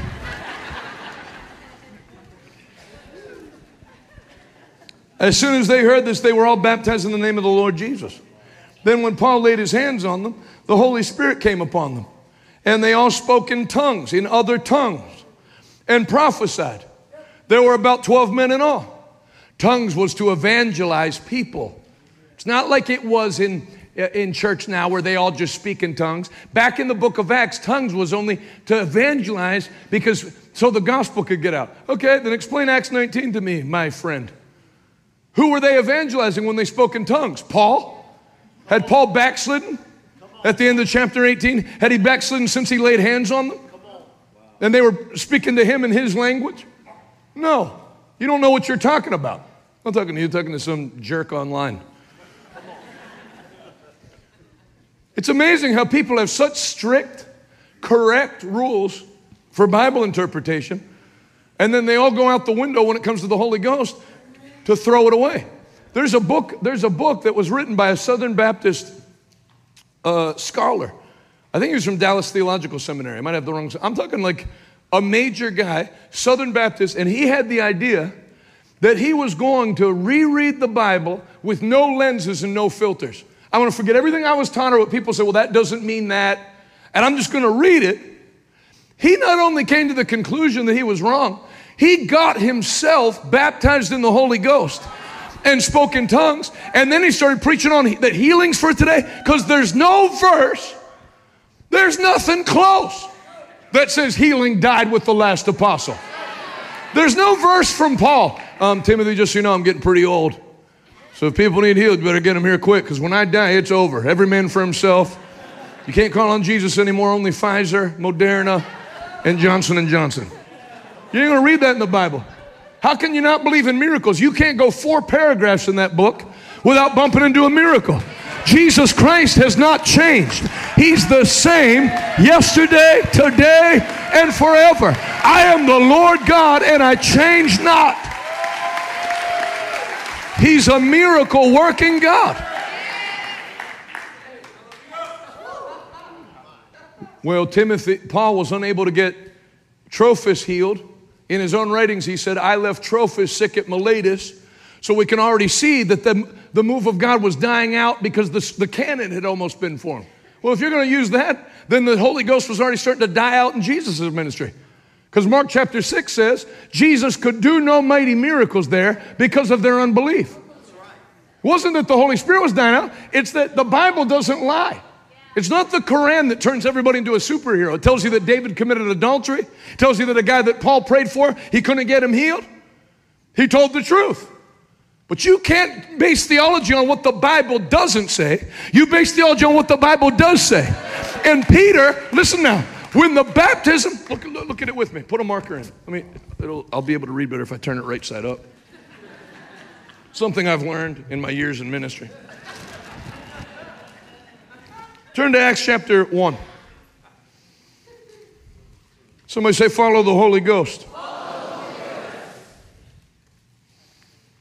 And I had to learn that. it took me a while. Well, you know, when you prepare a message all afternoon, and you're excited to tell that message. You've studied and worked hard, and then you get to the service and feel it like, and it's like a river. Start coming up. You know, you're, you're, no, I'm, I'm getting off on a rabbit trail. I need to. No, actually, the rabbit trail was the right trail. That other trail that you made, you made it. It's a good. It's a good speech. It's biblically based. Everything you're saying is true, but it's not God's bullseye for that night. I'll tell you where I first learned it. I'll tell you two times I first learned it. Number one, I was preaching at a youth camp for the Assemblies of God, the Pennsylvania Delaware District. And when I was preparing my message in the speaker's cabin, I felt the Lord speak to me. it was like I had had a few times a word of knowledge for a person, but I never had one for a whole congregation. I felt the Lord speak to me. There are people in, there are youth pastors and their wives, many of them, that have brought their kids to camp. They, they were on fire for me. They went to Bible school, they're still on fire, but the church they're working at isn't paying them enough to live. So the, the husband's in laws are putting pressure on him. How are you going to provide for my daughter? You're making 50 bucks a week. Or you can't live like that, living in the church basement or whatever. We, what are you doing? And it, it's a financial stranglehold to push them out of the ministry. Take tonight and minister to the youth pastors and their wives. Well, they don't want that at a district camp. They want the, teen, the teenagers to get saved and baptized in the Holy Ghost. So I start preaching whatever text the Lord gave me to deal with it. I don't know anything about that. I'm 22. I don't have a wife. I don't have in laws. It was all by the word of knowledge. In fact, if you want to see me preach by the word of knowledge, watch the first time I ever preached in Philadelphia, North Philadelphia, when I did that crusade. I was preaching, and as it's coming out of my mouth, I'm thinking, what, how do you know these things? I don't have any way to relate to, to people from North Philadelphia in the projects. I'm from the suburbs. I had, I had two Christian minister parents, and it's 90% unchurched, unsaved, raw heathens at that meeting. We went door to door and invited them, and this stuff's coming out of my mouth.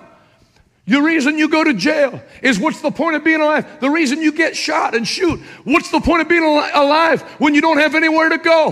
And, and there's no future. I'm thinking, I don't know. It's like I could feel by the Spirit what they're feeling. I was telling everybody why you think the way you do and why you feel the way. And I didn't know it. My brain's going, How do you know? This is an amazing sermon. Everybody say, Follow the Holy Ghost. And as I'm preaching, I'm watching more people come out of the projects and lean up against the fence. One guy, I still remember, he had a DeSean Jackson jersey on, and he brought a, a, a bottle of, of alcohol. You know, he wasn't thinking it's not his fault. We're not in church, we're at a park outdoors. And I'm letting it rip, and he's going, Amen. That's right. And he's not mocking me. That's right. You tell him. Then he went to take the third sip. I watched it. He went like this.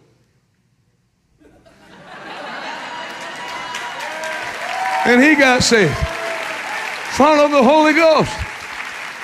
I said, Follow the Holy Ghost. Somebody say a river. Say a mighty river from within. Yeah, why was Peter saying that to that crippled man? Silver and gold is not what I have, but such as I have. Now let us pray. We're actually going to a prayer meeting. Can we get your name? We'll put you on the list. No, what I have. I have something right now. Doesn't matter whether you feel like it or not. You have it. That night, when I was preaching at that youth camp, I started getting, see, when you get into that flow, you know, whatever people want to call it, the prophetic, uh, it, it's the flow of the Holy Ghost.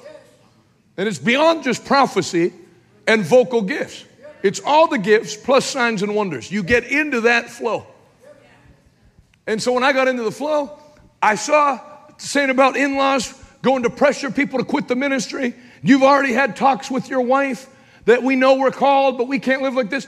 God's going to do something to make, make the finances good on your calling. Well, this young, this lady starts crying. And I said, ma'am, she's a youth pastor's wife. I didn't know them. I said, stand up and come here. She came down the aisle. As she got close to me, I was just going to pray for her. I felt the Lord speak to me to pray for her. But like with Samuel and Jesse's sons, when I got close to her, I knew she had eat, an eating disorder that when that pressure came, See, pressure and stress will open a door. That's why the Bible says, don't worry about anything. In, in, the original language, don't stress or have anxiety. It opens a door. It's like just like faith is a magnet for God's power, worry, unbelief, and fear is a magnet to the devil's power. And I'm telling you, any fear, any unbelief that's been resident in your life, that magnet is destroyed, and that open door to the devil's power is shut tonight. You're leaving here free. You're leaving here free. You're leaving here free.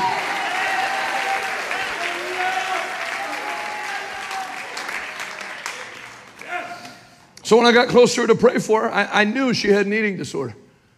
How would I know that? I, I had never had one. None of my friends had one on the hockey team. That, that, mostly that's a lady thing. I don't, I don't know anything about it. The devil entered to, and is trying to destroy this lady's body, body. It's causing problems in her marriage because her husband doesn't know how to deal with it. It's having the shield from the rest of the youth that is the most oppressed person in the ministry is his own wife. That's what people go through. I can't tell you how many times I thought, I started realizing even the purpose of a meeting. I would think I was in a church to have a revival, and by night two, and it shouldn't have taken me that long. I realized I was there because that pastor's 14 year old son is disconnecting from the faith and on his way out. And my mission there is to bring him back in. Whatever anybody else gets, good for them. And yeah, the meeting would grow and stuff, but I knew my assignment. Sometimes I knew I was there for the preacher's wife. She was disconnected, she was under attack. So you get in the flow. And the best way to get in the flow and stay in the flow is get around people who are in the flow. Not people who mock it, not people who malign it, not people who make fun of it.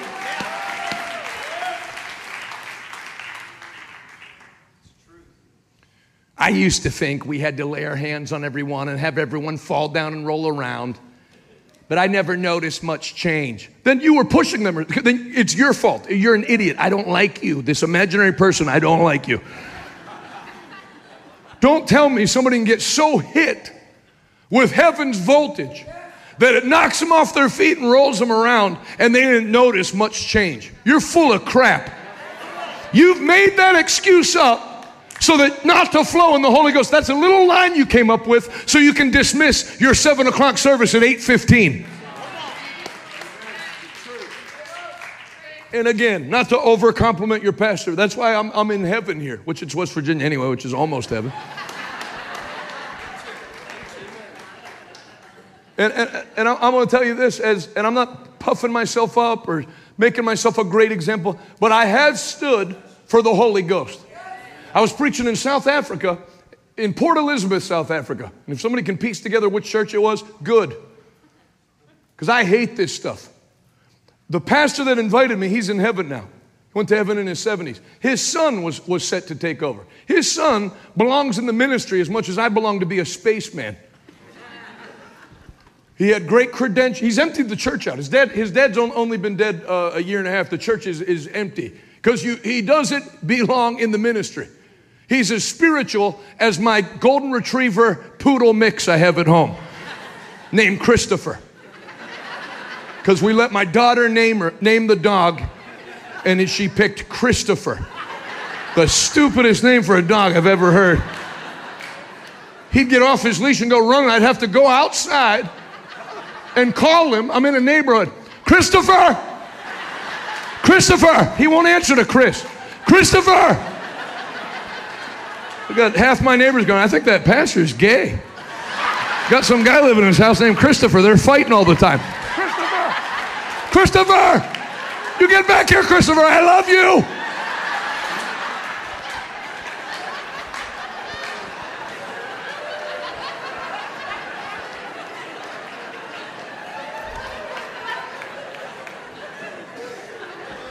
So, so this son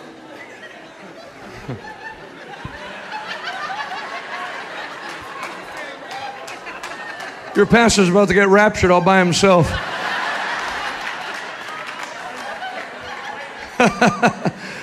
this, this guy, so the, the, the, the guy who invited me is in charge of the morning service. And then his son's in charge of the night service.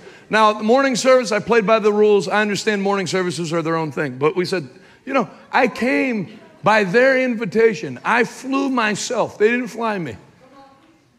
Took, took 17 hours, then drove four hours on the wrong side of the road, rented a car, sitting on the wrong side of the car, driving on the wrong side of the road.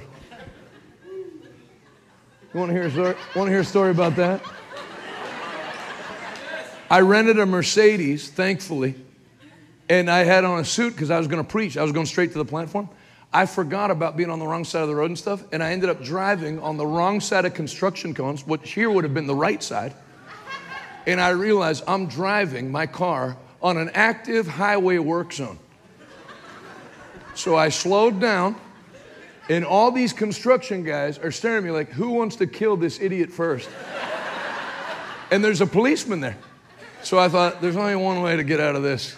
I'm gonna see if it works. I'm in a suit, I'm in a Mercedes. I slowly rolled down the window and put my arm out.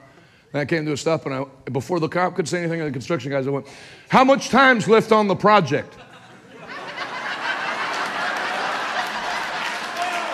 And they went, they went, uh, they went, we should have it done by the end of the month. I went, all right, you're doing a good job. If you need to take another extra couple weeks, that's fine too. And they said, thank you. And I rolled my window up and got the H E C K out of there. When you don't know what to do, take over. Amen.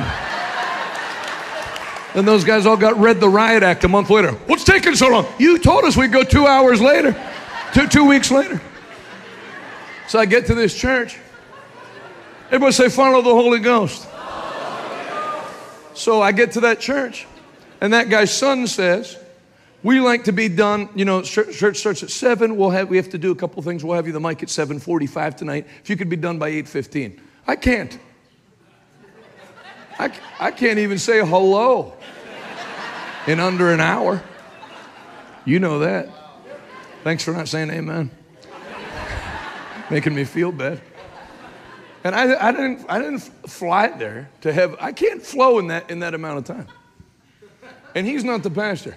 So not, I just nodded my head. And he said, You know, I know a lot of times you guys feel like you get anointed and you go longer, but our people will start to leave at 8:30.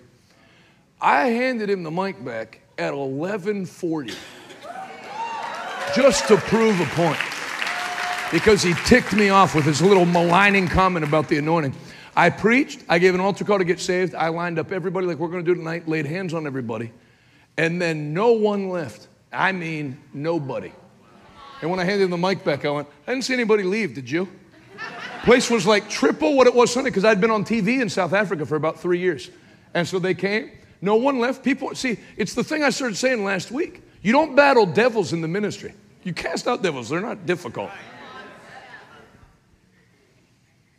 I'm thousands of years old. I'm the, yeah, good for you. Get out. We're all proud of you. You can get a gold star on your demon sticker chart. I'm the most powerful spirit in West Virginia. Good. Do you get like a free snapback hat or what?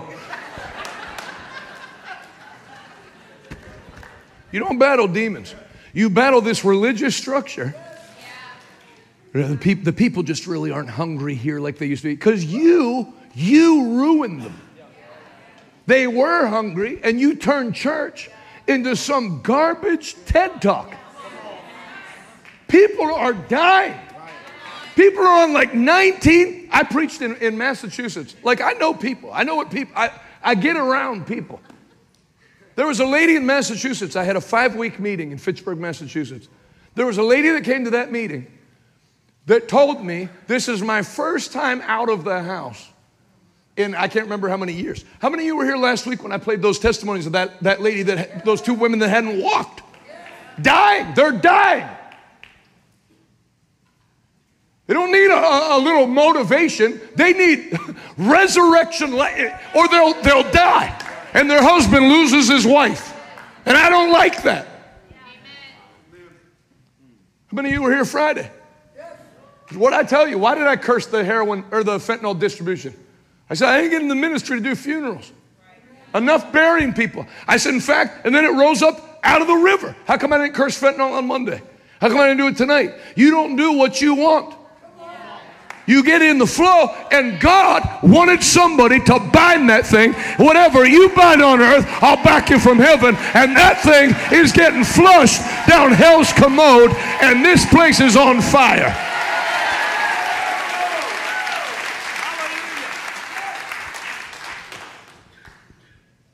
Form of godliness, but deny the power, have nothing to do with people like that.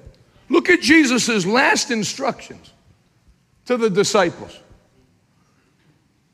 Do not leave Jerusalem until the Father sends you the gift He promised. Don't evangelize. Don't plant churches. Don't leave this place until you receive the gift I told you about. How come these people make such a big deal about the Holy Ghost? Because Jesus made a big deal about him. Paul made a big deal about him, and Peter made a big deal about him. It's not some small part of the Bible. It's like saying, why do you make such a big deal about God the Father? Because he's worth making a big deal about. The Godhead's not pick your favorite two. We like the Father and Son. I'm not too big on the Holy Ghost. Well, you're not going to be too big on heaven either. Somebody say, I want the Holy Ghost. He'll change, he'll change everything. He'll change things you couldn't change in three lifetimes in one week. He'll take you from where you are in life right now to, he'll give you 50 years of progress in like a week. He'll give you 24.8. How much? Let me tell you something. $5.7 million building, 24.8 acres of land, excavation. If I'm doing that in my own strength, how, how long are we talking here? 35 years, 40 years? I'd be 82 to go where I'm going to go at the end of this summer, Lord willing. Because I'm not doing it. I didn't get a bunch of carnal people that know about building and know about uh, capital campaigns. I'm not calling a bunch of people that are good at raising money. I don't read that in the Bible. And Peter called Church Inc. and had them fund it. And, and Peter, what, what scripture did you read? Peter was able to secure a good interest rate. I'll make you the lender and never the borrower. You will lend to many, but thou shalt not borrow. That's what the Bible says. I said, That's what the Bible says. And I'm trying to preach this to you because Jesus is coming soon. You don't have 50 years to toil and labor. God wants people to get in this river and flow before He calls us back out of the earth.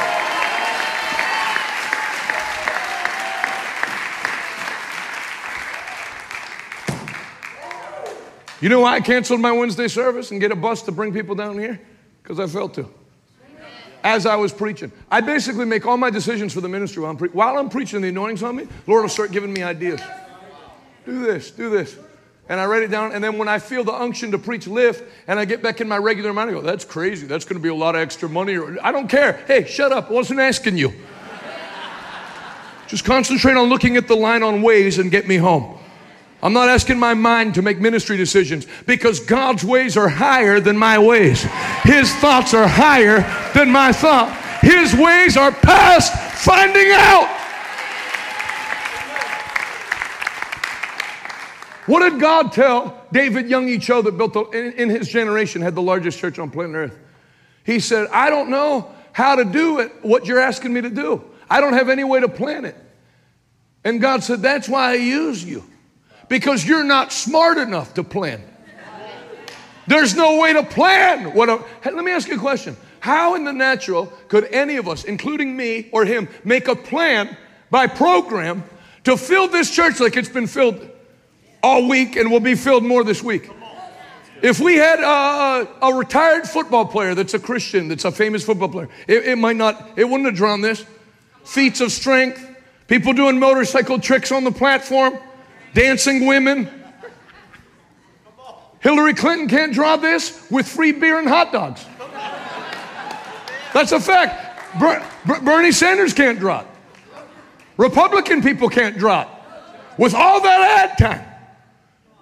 We couldn't have got together, got a plan. How can we pack this church for two weeks? There's no way to do it in the flesh.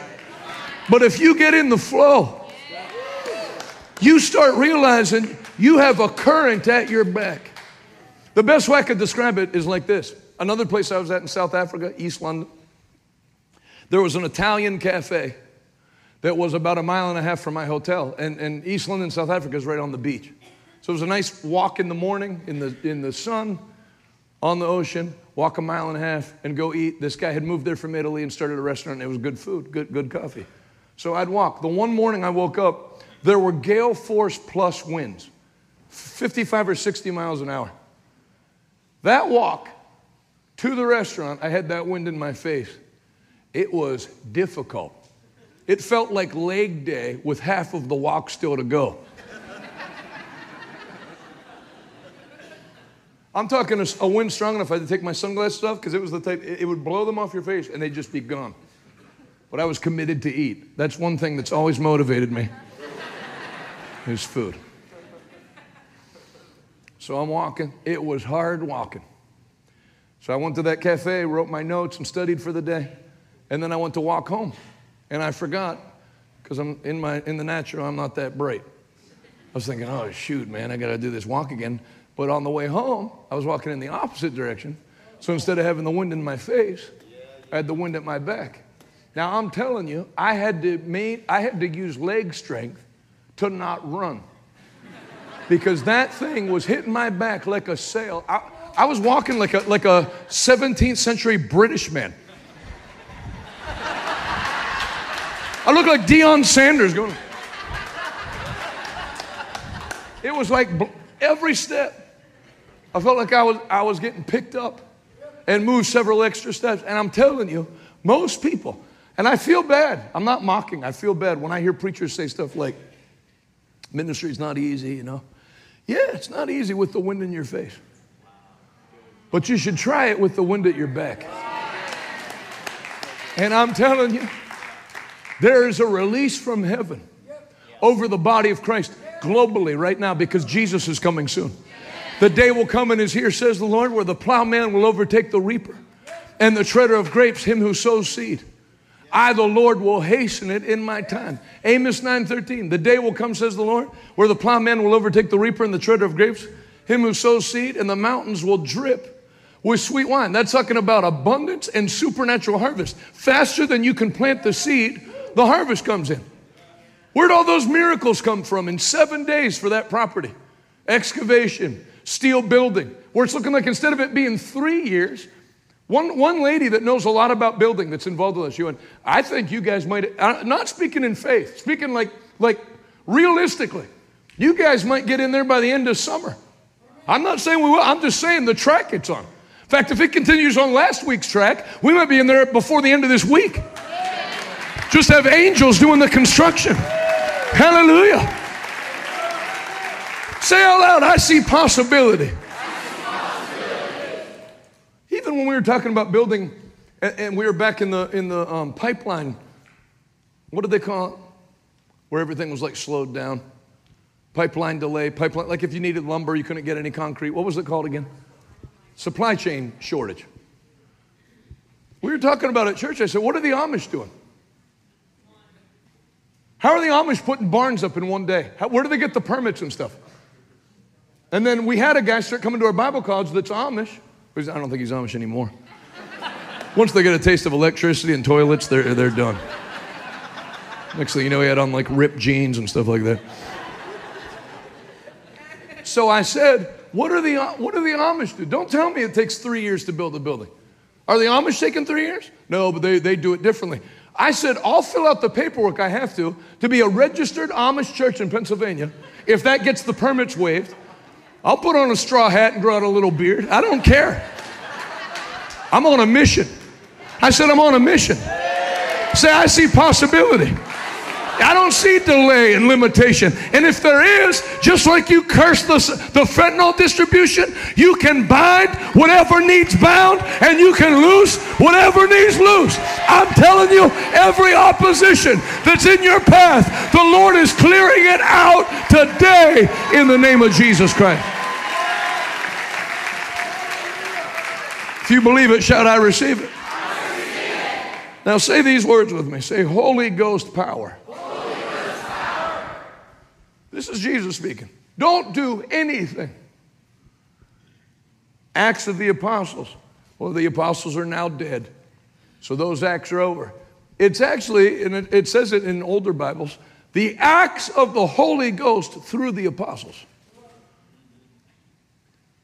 It wasn't them doing it, it was God doing it. So they're dead, but He's not. The builder of the church, Jesus, is very much alive.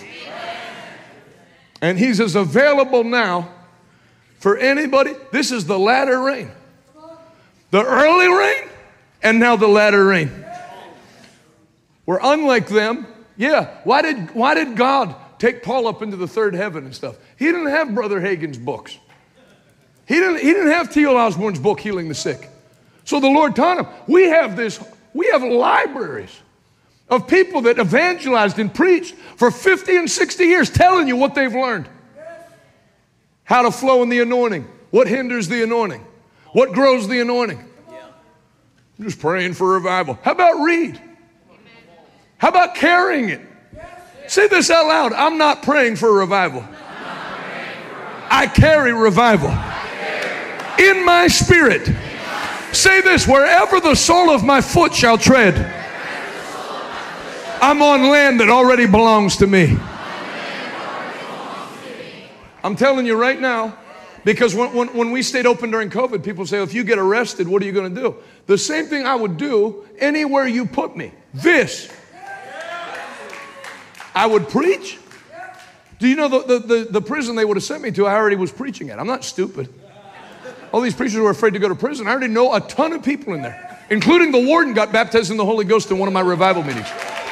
So I would already had special protection, conjugal visits with my wife. I had it all set up. I'm not stupid. The gangs in prison would have had a fantasy draft to see which gang gets me. I was friends with all of them. I, went and preached to them. I did all that stuff. I know them. What would you do if you went to prison? Oh, wait to get out? No. In fact, that warden was already uh, trying to see if she could get state money to build a chapel because we started to have so many people sign up for when I would come that they couldn't fit them in the common area. And she was a Christian warden. She was going to get a chapel. I promise you, this is what people don't understand. And I, I, I love how attentive everybody is. I'm not going to keep you here all night, but, but since you're hungry, let me tell you a couple things. The anointing, if you're anointed, they could drop you, they could drop Pastor Dave in rural Mongolia.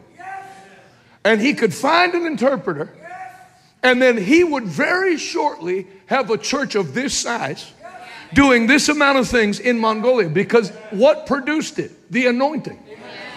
And that's what the government doesn't understand. They think, like, let's say the government froze all my ministry bank accounts and all my personal bank accounts and seized all my ministry property and seized that land. I would have more land and more money very quickly because you can stop up Isaac's wells, but you can't stop up Isaac's blessing.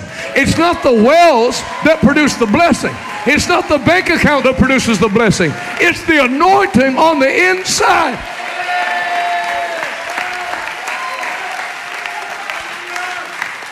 That's where the Bible starts talking about streams.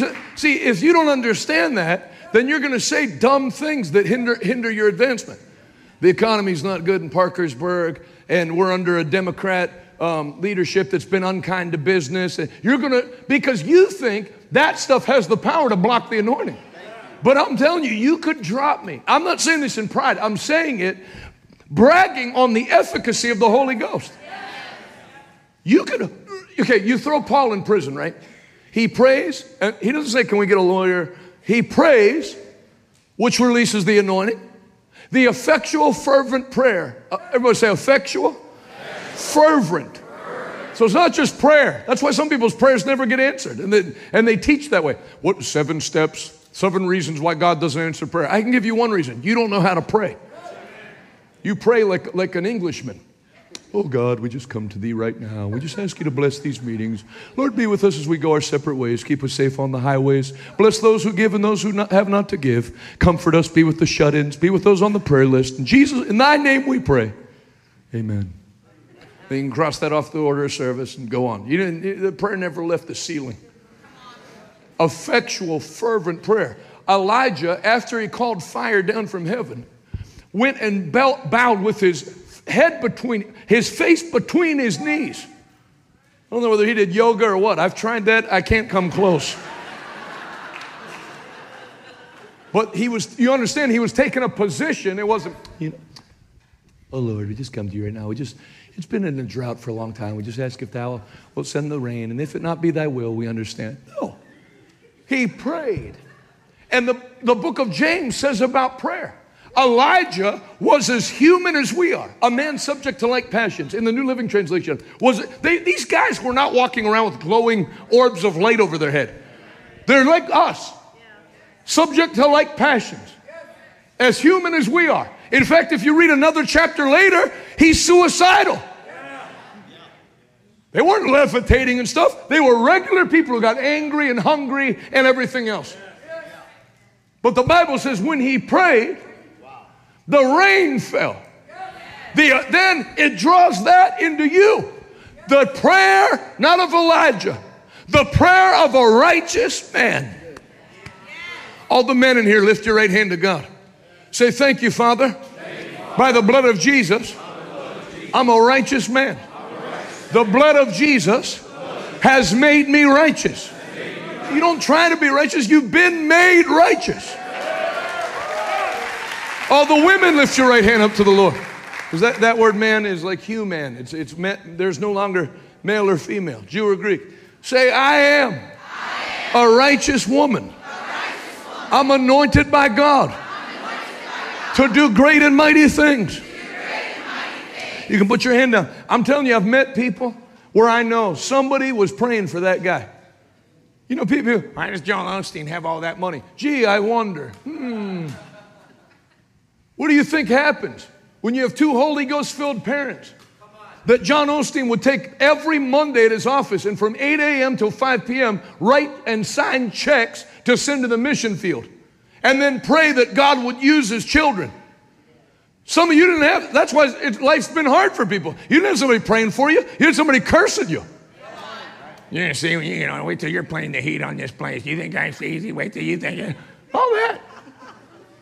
But your children are never going to have that because you got messed up at this meeting and now you're going to start to tell your children every battle I had to fight growing up, you're never going to have to fight those battles because the blessing of the Lord has in. Hey, go ahead and celebrate it.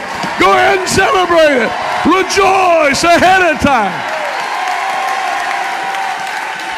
It only takes one person in a family. Be blessed.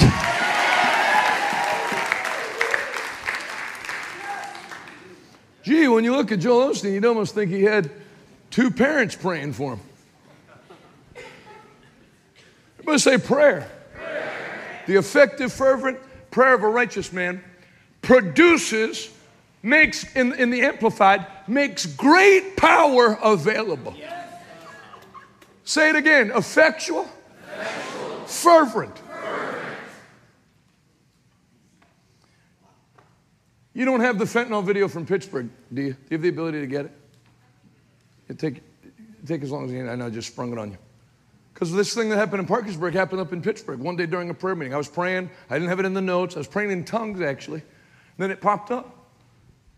I cursed the, the supply line of fentanyl into Pittsburgh. Same thing happened. The next day, they had the biggest fentanyl bust in Pittsburgh. We have it all on video because I don't expect people to believe it. So we videoed it. I can bind what I want, that's according to the Word of God, that's in God's will, and I can loose what I want. And God said He'll back me on both things. I just wish something would be done about it. I'm going to do something about it. My prayers will do something about it. Elijah didn't say, gee, I wish it'd start raining. He prayed. Then when he didn't see an answer to his prayer, he told the servant, go check again. Okay. Yep, still blue. Check again. There's no way my prayer is not getting answered. The effectual, fervent prayer of a righteous man carries, makes great power available and produces results. I was preaching in Indiana, and the, and the pastor at the end of the service, uh, we did Sunday through Wednesday. Wednesday night, he said, Do you remember this one lady that used to come to your meetings? And he described her. I said, Yeah. I was actually wondering why she wasn't here, if I said something in the last year and a half that ticked her off on Facebook or what. He said, No, she's in the hospital on life support.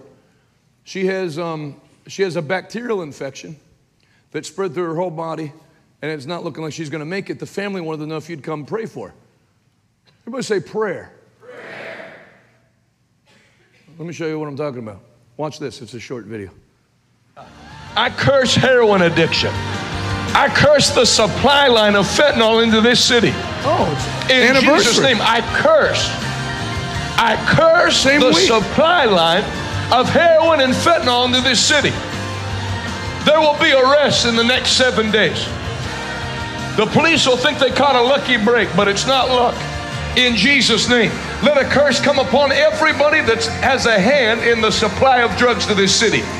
FBI, CIA, corrupt DEA, regular gang members, anybody that has their hand in the supply of drugs to this city, I curse that in Jesus' name. Enough deaths, enough parents having to bury their children in Jesus' name. This is the man state agents arrested in one of the largest fentanyl busts in recent memory. Now, we are talking about a lot of drugs. They found 700,000 individual doses of fentanyl at his Pittsburgh area home. Channel 11's Gabriela DeLuca is live now with how local and state law enforcement pieced this all together. Gabby? You can take it down and turn the lights back. Lisa and David, the state attorney general. Why? Because whatever the effectual fervent. See, I, I, played that mostly so you could hear how I was praying. Oh Lord, our hearts are just grieved as we hear those that have been broken by drugs in the city. We just ask you. The only person that enjoys that prayer is the devil. Good prayer. Have them pray more. And I had, I had no plans on praying about fentanyl. I was praying in tongues. Now, I'm getting into a lot of areas here. But when you pray in the Holy Ghost, the Bible says you do not know what you should pray for nor how you should pray. But the Holy Spirit speaks through you. and prayers, perf- prays perfect prayers in the perfect will of God. So, what will happen is when you pray in tongues, it'll start focusing your attention on something you're not even thinking of. Like then, I was, meet, I was leading a prayer meeting at my church. Nobody's on fentanyl at, at, in the prayer meeting.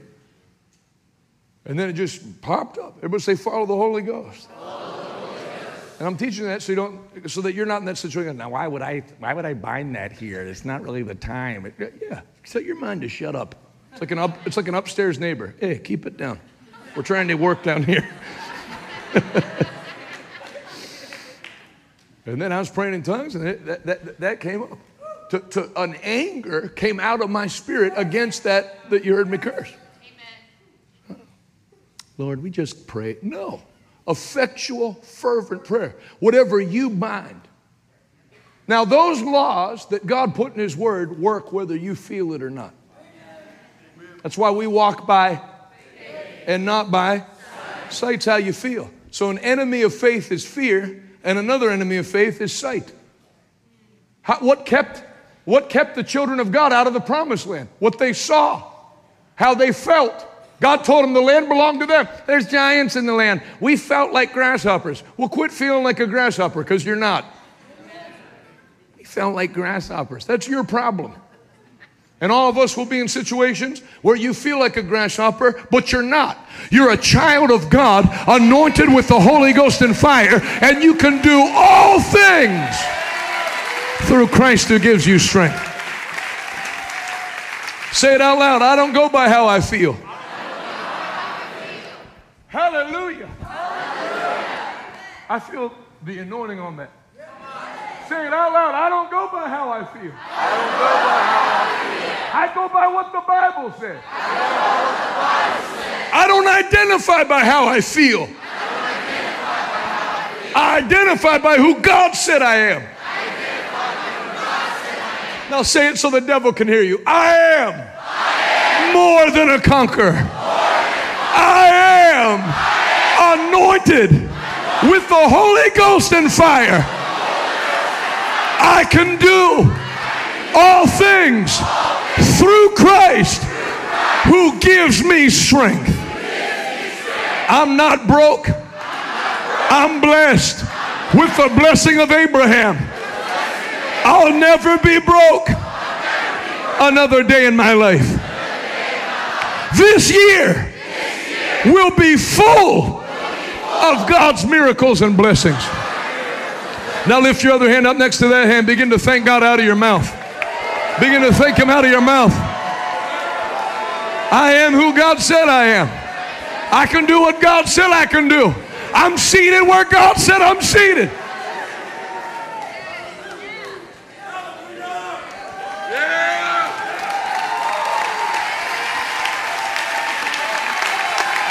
You're not going down, you're going up. You're not going backwards, you're going forwards. Hallelujah.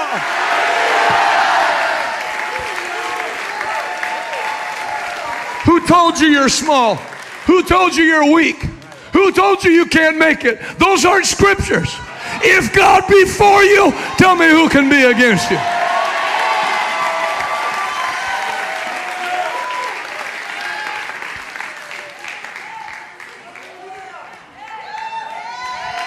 I am who God said I am. I can do what God said I can do. I'm seated where God said I'm seated with Christ in heavenly places, far above.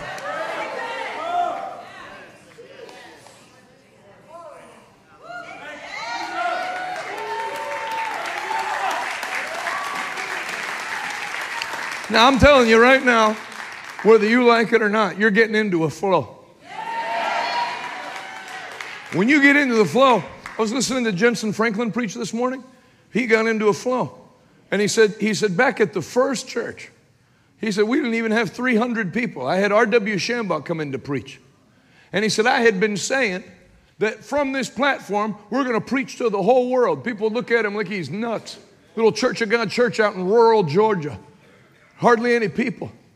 And he said, I had Brother Schambach and he agreed to come. First thing he did when he got the mic, I hadn't talked to him. He'd never heard me preach. I wasn't on anywhere.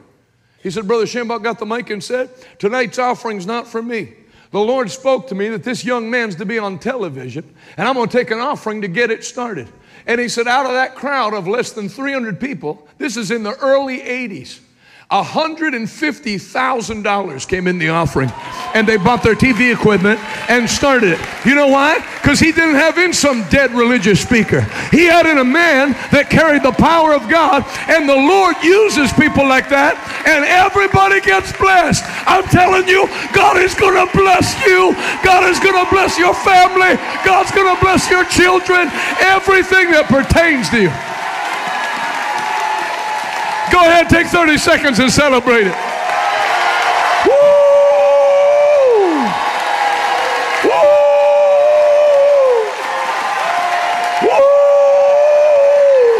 Shout unto God with the voice of triumph.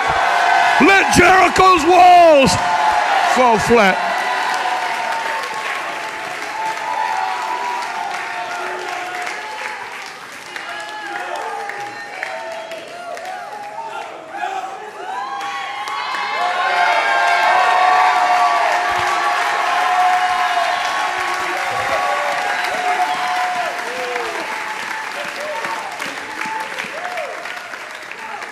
Promise you, I'm not saying it hyped up in a, in a church. I'm telling you, if they'd have put me in prison for having church during COVID, I'd pick up doing what I'm doing here in there. Except I'd do two or three services a day because what else is there to do? I don't lift weights. I don't play basketball. So I'd announce, gentlemen, every day at 10 a.m., 2 p.m., and 7:30 p.m., there'll be services at whatever place that warden who, who loves me would have had it. I'd have been like Paul. The Bible says when Paul was in prison, they allowed him to entertain guests and keep his own residence. I promise you, I'd have had special rules. And I'd have taken offerings at the end of every meeting and received cigarettes and sharpened toothbrushes and whatever else was currency there. And then I traded it and put it into the work of the Lord. I'm telling you the truth. I would never alter anything I'm doing for if you wherever you stick me, I do this. I have one gear. That's it. I got one gear. And I would have led those people to Christ and got them. And I was doing that anyway before COVID. I, in fact, everybody say, get in the flow. I got invited to speak to the violent offenders wing. 33 guys set up, they, uh, or signed up. They looked like violent offenders. It wasn't like you're like, wow, you can barely tell you guys are violent offenders. They're sitting there very respectful. Nothing I preached broke through.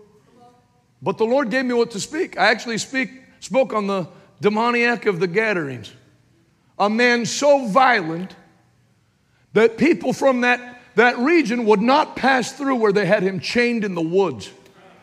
And he couldn't keep clothes on. So I told all those guys, I said, however violent you think you are, you're not as nuts as he is because y'all have clothes on. They couldn't put clothes on that guy. He was. There's demon possessed people, and then there's people that are so demon possessed, other demon possessed people go, that guy needs delivered. yeah, we have a small problem, but you should start with him. You know, that got a little chuckle, but I'm telling you, I said, so, and then as soon as Jesus, everybody say the anointing.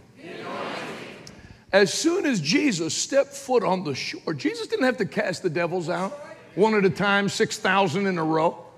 He stepped on the shore and a shockwave of the anointing must have gone out, and that guy ran from his place, bowed at Jesus' feet, and began to worship him. Still demonized.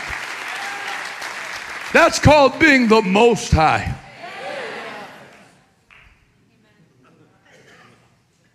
Jesus cast out the spirit, and he was clothed in his right mind asking Jesus to travel with him, and Jesus instead made him an evangelist. Now go back and tell everybody what the Lord's done for you.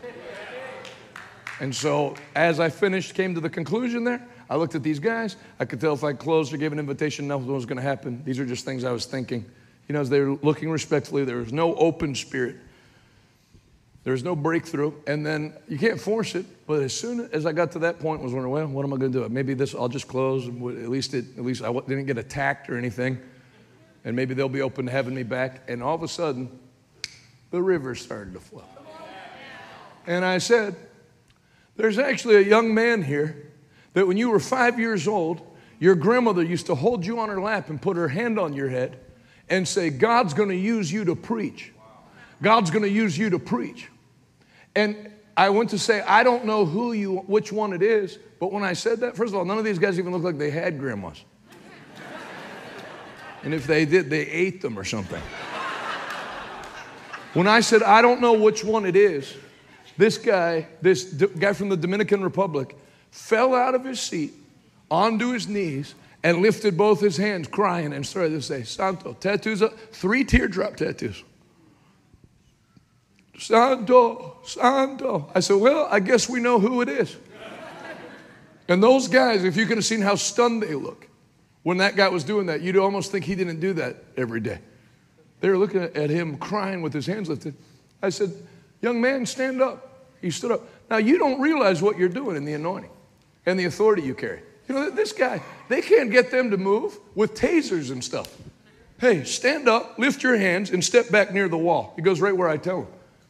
I had the Newark Police Department during a crusade ask me for prayer. I didn't even think what I was doing. I said, All you lift your hands. We got 21 officers. And I wasn't, I wasn't thinking, you know. And so I'm praying. All I have my, is my pointer finger. I'm praying. All the cops are like this. And one guy walked out. We were in inner city New York. One guy walked by and went like this.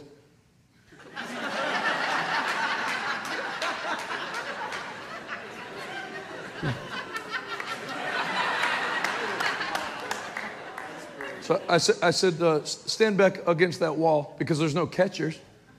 I'm not going to explain that. You might fall down. I just said stand against the wall. That way, if you fall, you slump against the wall. I, I laid my hands on his head. I said, in the name of Jesus. I said, I know the Lord sent me to this prison probably just to fulfill your grandma's prayer. That because she spoke that over you, that you're not going to die in jail. You're going to be a preacher. God's going to make it happen in Jesus' name. I said, be filled with the Holy Ghost and he slid down the wall. Well, they told me after, you're not allowed to lay hands on the prisoners. It's illegal. I didn't know that. Well, if you're going to do something illegal, might as well make it super illegal. I said, now everybody else, because I, I still didn't know. I said, all 32 other prisoners, stand up and line up against the wall with your back to the wall, like I'm going to have you, you guys do, and I'm going to lay hands on all of you. I wasn't even thinking. You know, when the river, you don't care. You're drunk. You're too drunk to care. So they all line up against the wall with their, I said, now lift your hands. All of them lifted their hands. And I went down the line, laying hands on. Be filled with the Holy Ghost. Be filled with the Holy Ghost. And when I said, all you lift your hands, and I started to pray before I laid hands on them, I said, everybody, clo- everybody lift your hands, close your eyes, I'm to pray. I started praying. I looked, the guard they gave me, which they gave me all these instructions. This is the violent offenders one. We're to give you this RFID device that you press a button if you're being attacked. You know, for what? so that someone can come collect my body. You hold it right there. Um, wait, wait till the warden hears about this. You're going to be in a lot of trouble, Buster.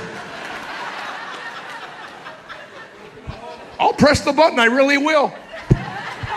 They'll put you in jail. Oh, you aren't in jail. Oh, you don't care. And that was the end of Evangelist Shuttlesworth. You know, even the safety they tell you they're going to give you is no safety. You get attacked and shanked, you're dead. So when I said, everybody lift your hands, we're going to pray, I look back because I had said it so strong. Everyone lift your hands, we're going to pray. I look back, the guard they gave me.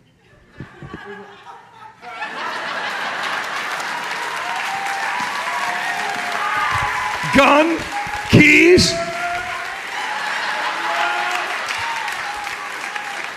Uh, glad I got Barney Fife helping me out. So when I saw him like that with the keys dangling and the gun out, uh, good Lord. So I, I went, No one open your eyes. This is a holy moment.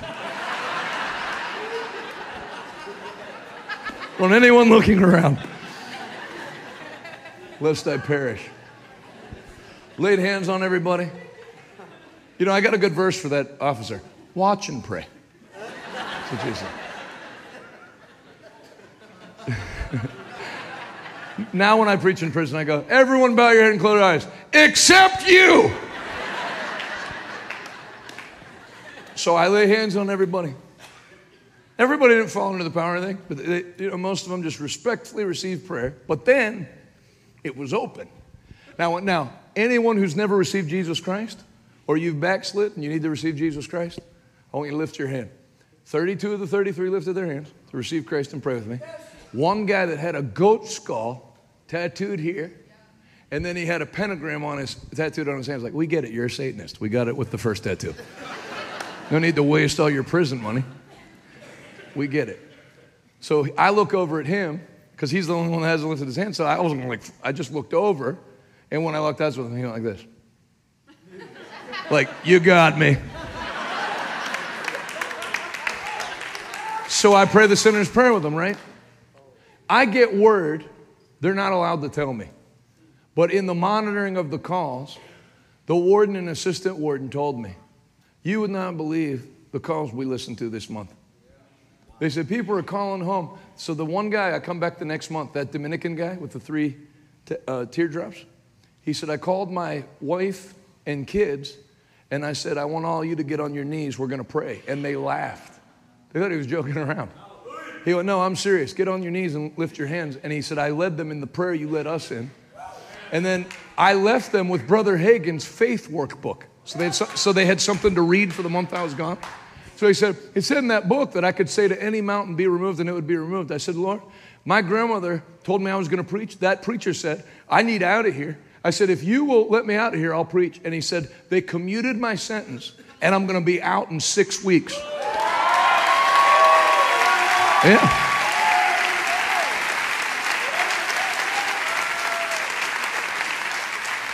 Everybody say, let the river flow.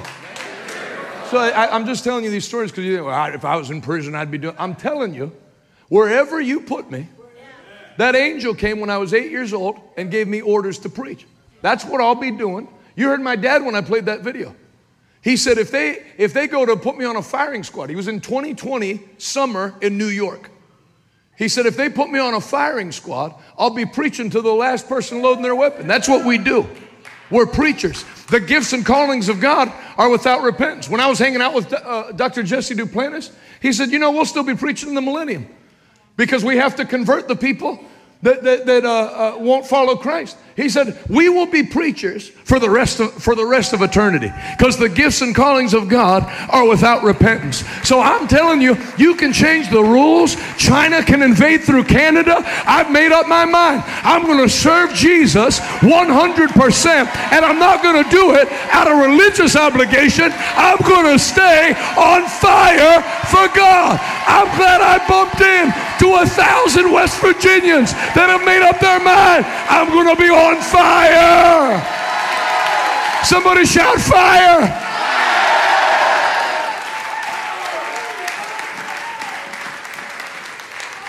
It feels good in here, right? Everybody say, I don't go by how I feel. I go by what the Bible says. It does feel good. So that guy says, Will you go pray for her in the. So I'm telling you about praying when if you don't feel like it works or whatever. So I go to pray for that lady. She's in ICU. She looks like she's going to die. I put my hands uh, on the top of, of her chest because the bacterial infection was in the lungs. And uh, I prayed. Now, some places I've gone to pray in a hospital, the, the doctors and nurses were very supportive and were like, glad you were coming in to pray. Then every once in a while you get some that are like, Oh, you, some leftover from the 1800s that still thinks this stuff works. And you can just feel it in your spirit, like messing up the atmosphere. So I prayed. What do you do when you don't feel the anointing? Say this out loud God's word, God's word is, always anointed. Father, anoint thy word tonight. Too late, he already did before you prayed. Say it again God's word, God's word is always anointed.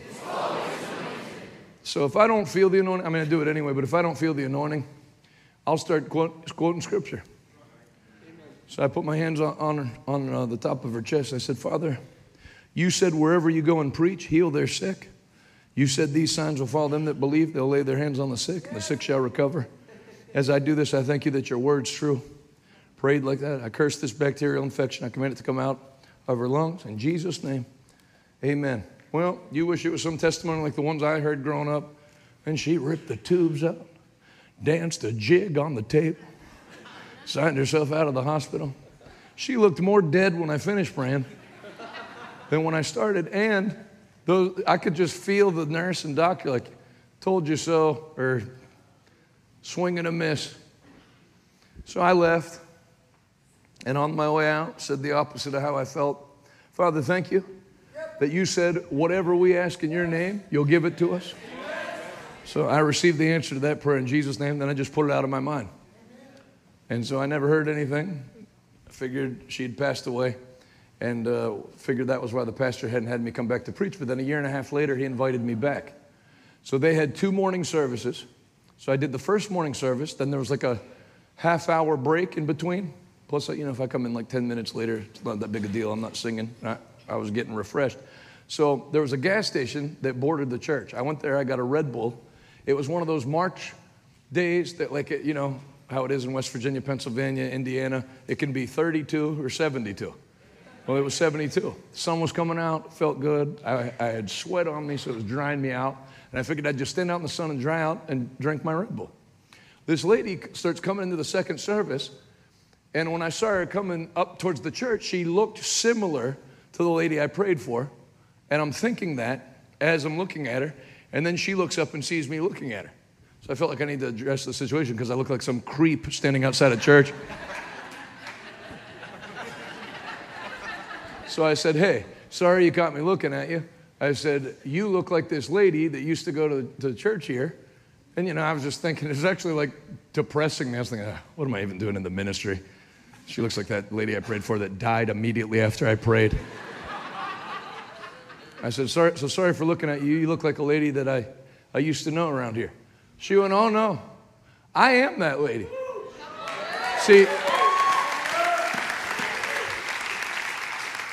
she was thinner because you put on weight just laying on a table, and uh, she, she had colored her hair. Had on a nice dress instead of a hospital gown, so I didn't catch it. I, I said, You are? Oh, yeah. She said, They didn't tell you? I said, No, they didn't. She said, Five days after you prayed, all the bacteria was cleared out of my system, and they signed me. She never even had to go to the recovery center, straight from ICU home. Life support.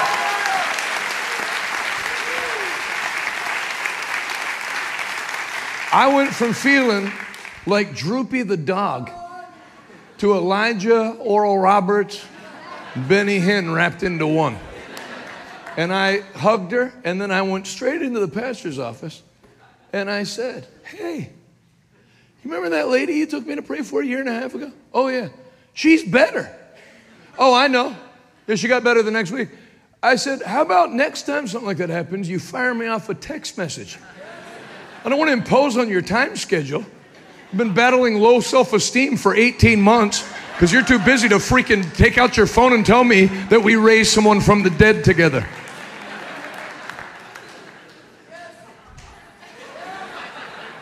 How do you not tell me?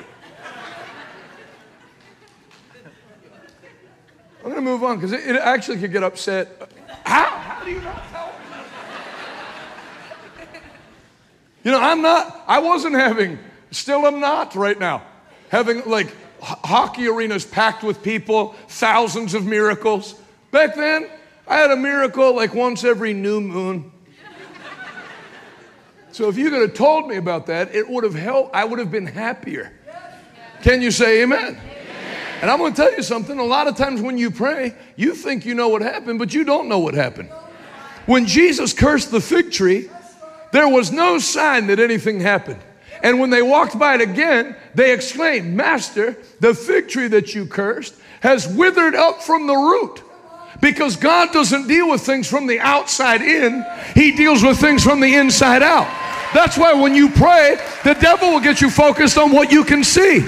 Don't focus on what you can see. Thank God that He's a prayer answering God. He's heard your prayer, and the answer has been released. Go ahead, take 15 more seconds and celebrate it. It's already done.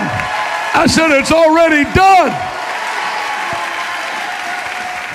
It's already done.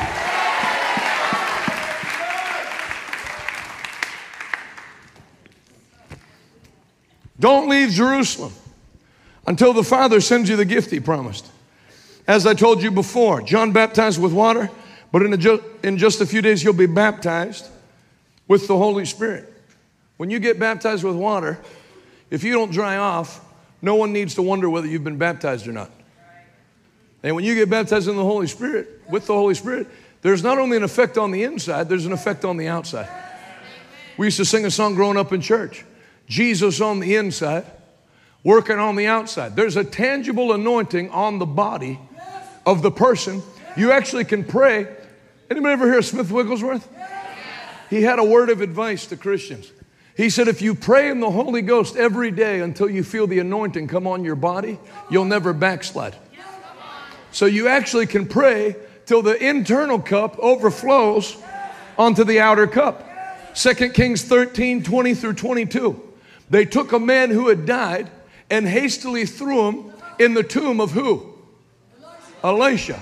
And when that dead body hit Elisha's bones, the body jerked back to life because it gets in your body. That's why I made a joke earlier in the week that Pastor and I both know preachers that lived into their late 80s and 90s that subsisted on a diet of Dr. Pepper and bologna sandwiches. They had terrible health habits. But there's, and I'm not, you don't use the anointing as, a, as an excuse to abuse your body, but I'm telling you, there's something, you think the supplements at GNC can outdo having the same spirit that raised Jesus from the dead, quickening your mortal body? No, I'm telling you that, I'm telling you that quickening power is coming upon you right now. It'll make you run like a deer, it'll make you jump, it'll make you shout, it'll make you just, just think clear in Jesus' name. Say, I am anointed with fresh oil.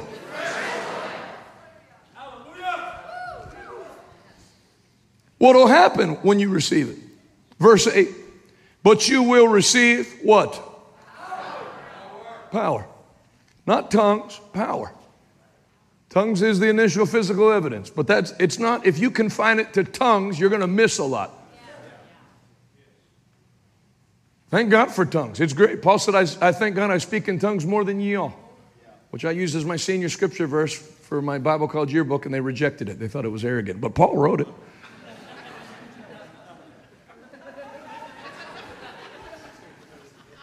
Jonathan Shuttlesworth, Bridgeville, Pennsylvania. I thank God I speak in tongues more than you all. yeah, tongues is an invaluable gift. But it's just one release of that river. Tongues, discerning of spirits, word of knowledge, word of wisdom, prophecy, special faith. It's all the same source. Gifts of healings, working of miracles. If you confine it to tongues, it's like people want to get saved, water baptized, baptized in the Holy Ghost, speak in tongues, and check it off their list. Well, guess I'm ready for heaven. No. It's a continual power flow. Water current, electricity. That, that, it's power that comes from within. You shall receive power. Everybody say power. power. After that, the Holy Ghost has come upon you, and you'll be my witnesses, telling people about me everywhere in Jerusalem, through Judea and Samaria, to the ends of the earth. What is one of the things that says will happen when you get filled with that power? You'll be, you'll be a witness. How come after that service, when we laid hands on everybody on Friday night, what did people feel the desire to do? Witness. Isn't that interesting? Because now you, you don't have a lot of people do this, but you have some churches that'll mock the power of the Holy Ghost so much they say, that's actually a demon spirit. Okay, then how come when we laid hands on everybody on Friday night, they didn't say, hey, let's get a team together and go get smashed? No. Go to all the bars you want and count how many people you hear speaking in tongues. No, they didn't have a, a desire to sin, they had a desire to witness. I got baptized in the Holy Ghost when I was six. My dad was preaching a youth camp in Indiana. Shouldn't have taken until I was six, to be honest with you. I was in church every night. My dad was doing a youth camp in Indiana, and I got, I remember, it was in an old airplane hangar that they converted to be like an auditorium for youth camp. It was blazing hot because it was in the middle of summer under a metal airplane hangar. Uh, you know it's hot when, it, when it's been 36 years and you remember it was hot.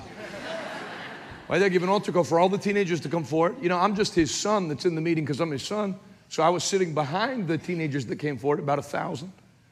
And when, when he said, Be filled with the Holy Ghost, and it hit them, I felt it like a wave hit me. And I started speaking in tongues.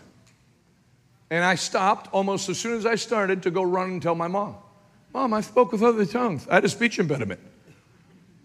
And I was so happy. I, I felt that. See, this is why I'm teaching on this stuff, because if you don't know what to do with it, it's like having a loaded gun and being three. You're going to hurt yourself and hurt other people. You don't know what you're doing.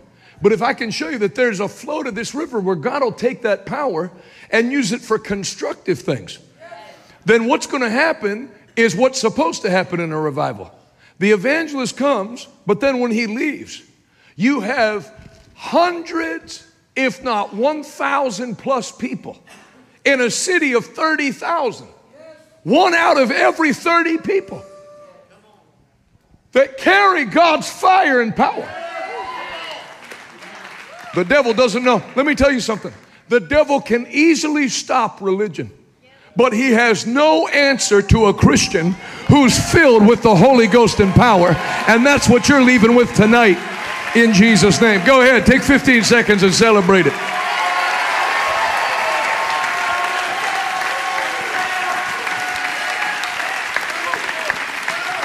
Hallelujah! You shall receive. You shall receive. The baptism of the Holy Spirit is essentially a baptism of power. Power for your speech, power for your thinking, power for your physical action. How did Elijah outrun a king's chariot? Kings didn't use the slowest, sickest horses, they used the fastest, strongest horses. And the Bible says the hand of the Lord, which was a type of the Holy Spirit in the Old, in the Old Testament, came on Elijah and he girded up his loins. He took that robe and gathered it around his midsection and outran the king's, blew past horses in his 70s. That would be a weird sight.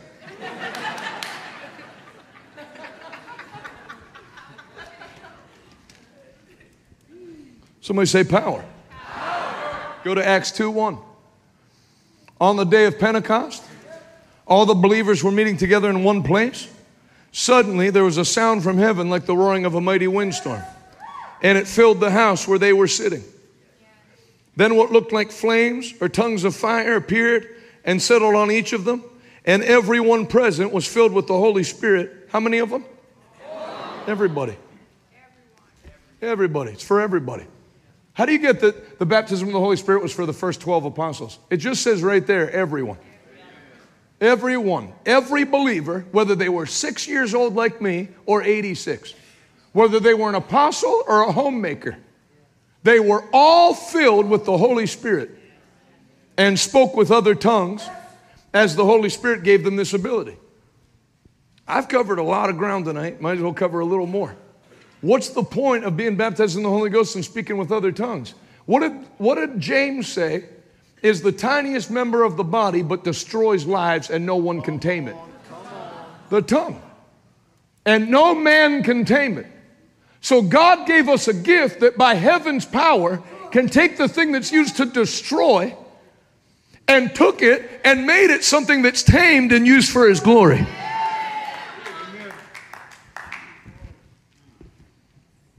And everyone present was filled with the Holy Spirit and spoke in other tongues as the Holy Spirit gave them this ability. At that time, there were devout Jews from every nation living in Jerusalem. When they heard the loud noise, what kind of noise? That's redundant. There's not quiet noise. Noise is loud. So it's, it's redundant, loud noise. Why does that guy have to shout like that? Why does their music have to be so loud? It was from the inception of the church. God's not a quiet God.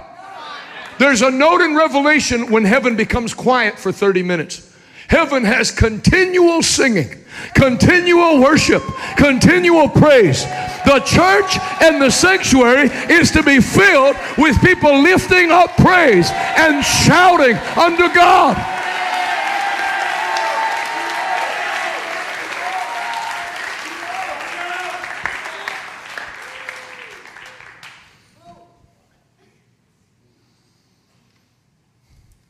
Verse 13. So it says where they're all from. Verse 12. The people that were hearing it stood there amazed and perplexed. Acts 2:12. What can this mean? They asked each other. But others in the crowd ridiculed them, saying, They're just drunk, that's all. The devil has never been able to stop the power of God. From day one, his only strategy is to mock it and get you to be ashamed of it. He those tongue talkers? Yep. I had a, my grandfather was pastoring somewhere, and another pastor asked him, Mickey, if you weren't Pentecostal, what would you be? Meaning, like, what denomination would you be? Mickey, if you weren't Pentecostal, what would you be? And my grandfather said, ashamed. I'm not ashamed to be filled with the Holy Ghost. I'd be ashamed not to be filled with the Holy Ghost. And I, I was going to say, I don't know about you, but I'm starting to think I do kind of know about you because we've, been to, we've been together eight days now. When you see how wicked and perverse the spirit of this world is, what do you want? Do you want to just avoid that spirit and kind of live in the middle? Or do you say, no, not only am I not going to receive this perverse, divorce, marriage ruining, gender confusion, sexual immorality, gambling, uh, uh, eat your money up, drug addiction spirit. I want to go in the headlong in the other direction. I want to be filled with God's Spirit and be a wrecking ball and be a wrecking ball to the devil's plan for my family and my generation. Oh, if that sounds like you, let heaven hear you. One last time. Clap your hands, all ye people. Come on, let hell know. Let hell know it has some opposition. Let God know He has some vessels to work with.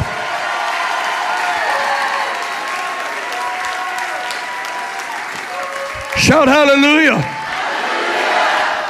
All right, stay on your feet, uh, and then it'll remind me to, to dismiss.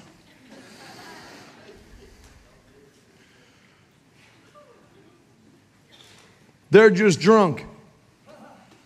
There was a guy that, as we were advancing in our church, a guy that was helping us told us, uh, an official about our church, and that official called them back the next day and said, You didn't tell me those people were radicals. They're holy rollers. Be seated briefly. I won't keep you on your, on your feet. It'll be too long. Enjoy the seat.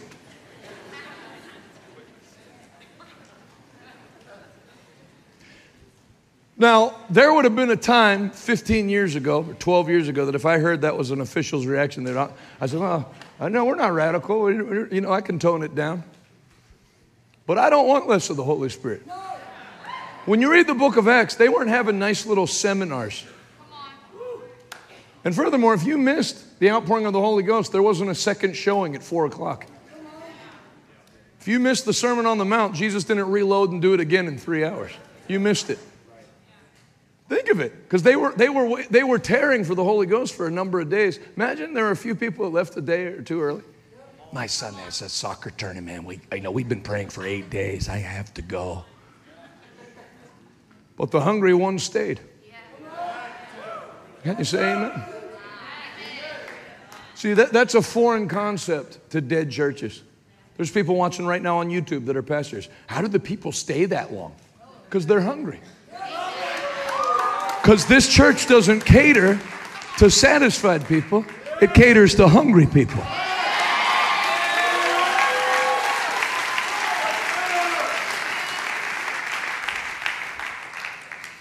They're drunk, that's all. Let me tell you something about the holy roller thing. Anybody ever seen Rodney Howard Browne's meetings before? Now, I'm going to tell you this, and I'm sad to admit it, but it's the truth. When I would see people have wild manifestations of the Spirit, and I grew up in church and I never did any of that. I would think, there must be, you know, they must, some of them must have like some screws loose, or these are like a, a pocket of charismatic people that just find out there's meetings like this so they can kind of go ballistic. And I'll tell you why, how, what changed me. I was preaching in Maui, in Hana. We rented the historic church in Hana. And I felt when I was getting ready one night that I should have Pastor Rodney come and preach. So I flew him out there which was a big step of faith at the time. Got him a place to stay. And then he was preaching at the church. Some of the Hawaiians that have testified here were in that meeting. This is how powerful of a meeting it was. Like you met that guy Killa, this all came out of that. So my nephew, that's the youth pastor, I don't know if he's told you guys this story or not, but Pastor Jay, that's the youth pastor at, at Revival Today Church, my nephew, he was going to Liberty University playing baseball. And he, he was a Christian, but he was, he was a, a good Baptist Christian. He had not been filled with the Holy Spirit. He traveled with me in the summer. He's, you know, good. I'm not saying he's a bad guy, but he, he hadn't even spoken in tongues, let alone what I'm going to tell you, and didn't have any interest in it. And Pastor Rodney got rolling one night, and my nephew was standing at the back, and he said, "Young man, step forward." Now this church was built like there's a slight grade here from the back door to the front. This church was like an older church that had like a a, a, a, steeper grade down the center to, to the front. It was like uphill to go to the back doors.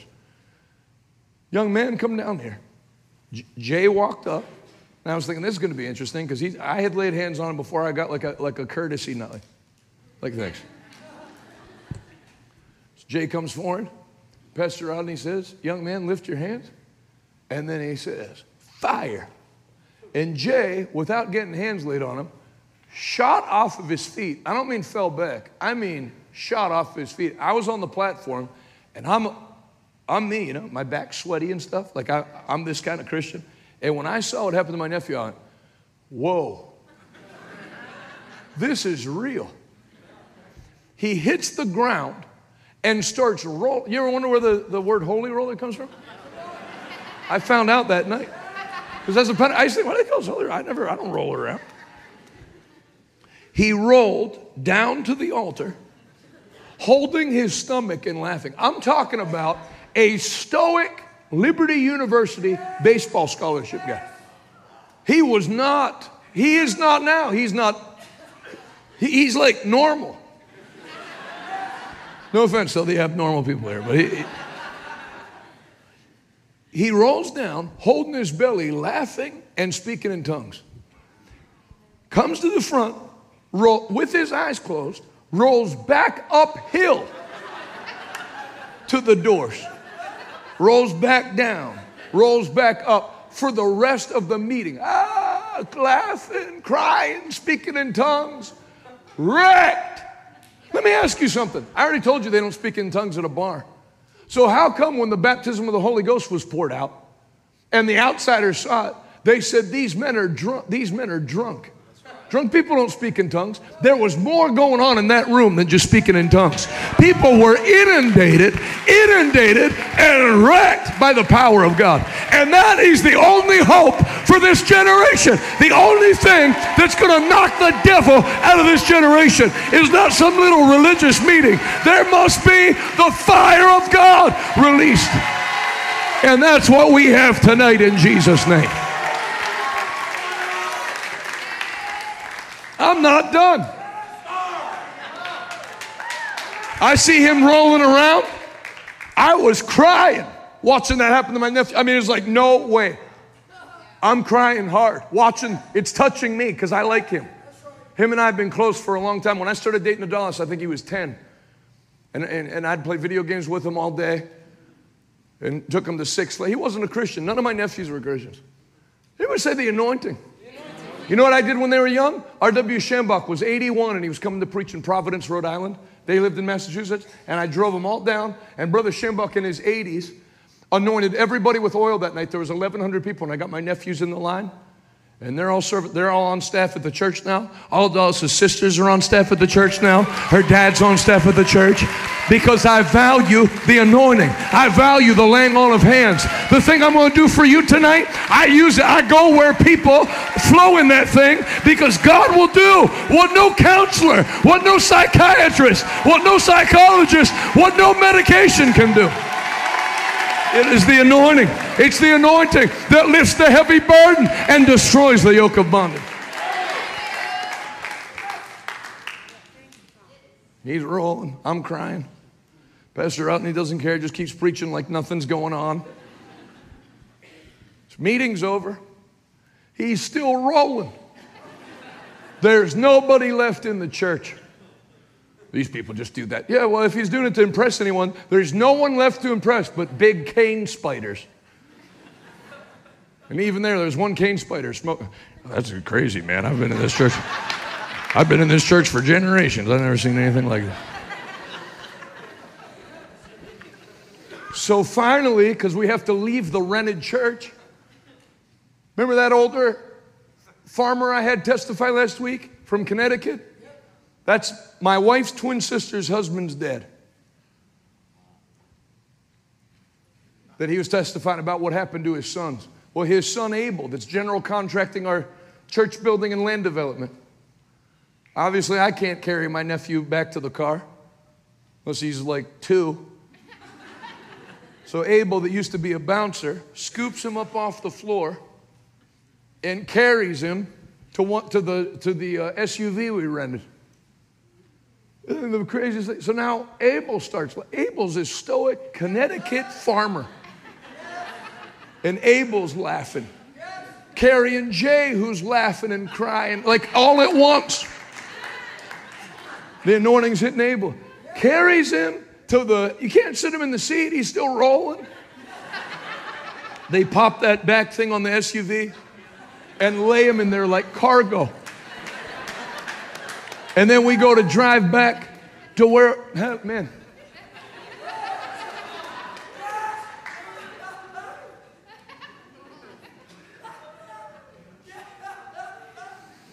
Hallelujah.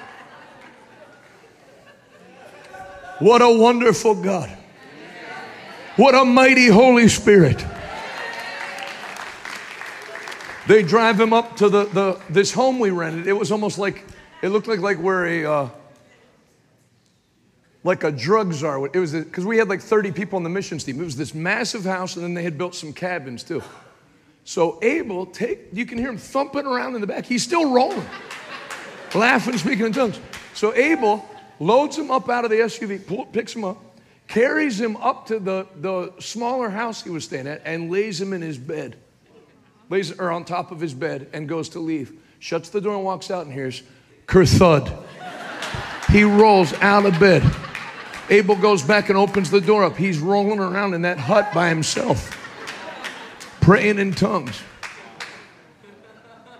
and laughing the joy of the Lord. True religion is not meat or drink, but it's righteousness, peace, and joy in the Holy Ghost. There's people watching online right now. That joy, a wave of joy is coming into your home. All depression and sorrow is being washed away by the anointing in Jesus' name. Receive it. Just lift your hands all over this room and receive it. So when Abel goes back to put him back in the bed, he says, I'm thirsty. So Abel goes down to the main house and gets a bottle of water and brings it up to him. And he takes the bottle of water and dumps it down the side of his face. So, so inundated by the, the Spirit of God, he can't even drink like a drunk. But he's not drunk on wine as he's supposed. He's drunk on the new wine of the Holy Ghost where you don't vomit it up in the morning, where you get stronger, where it doesn't break your marriage up, it heals your marriage. Those spirits, Jose Cuervo, wine, moonshine, all that other stuff, that's the devil's counterfeit of the actual new wine of the Holy Ghost. But that new wine is on tap tonight for every hungry woman and every thirsty man.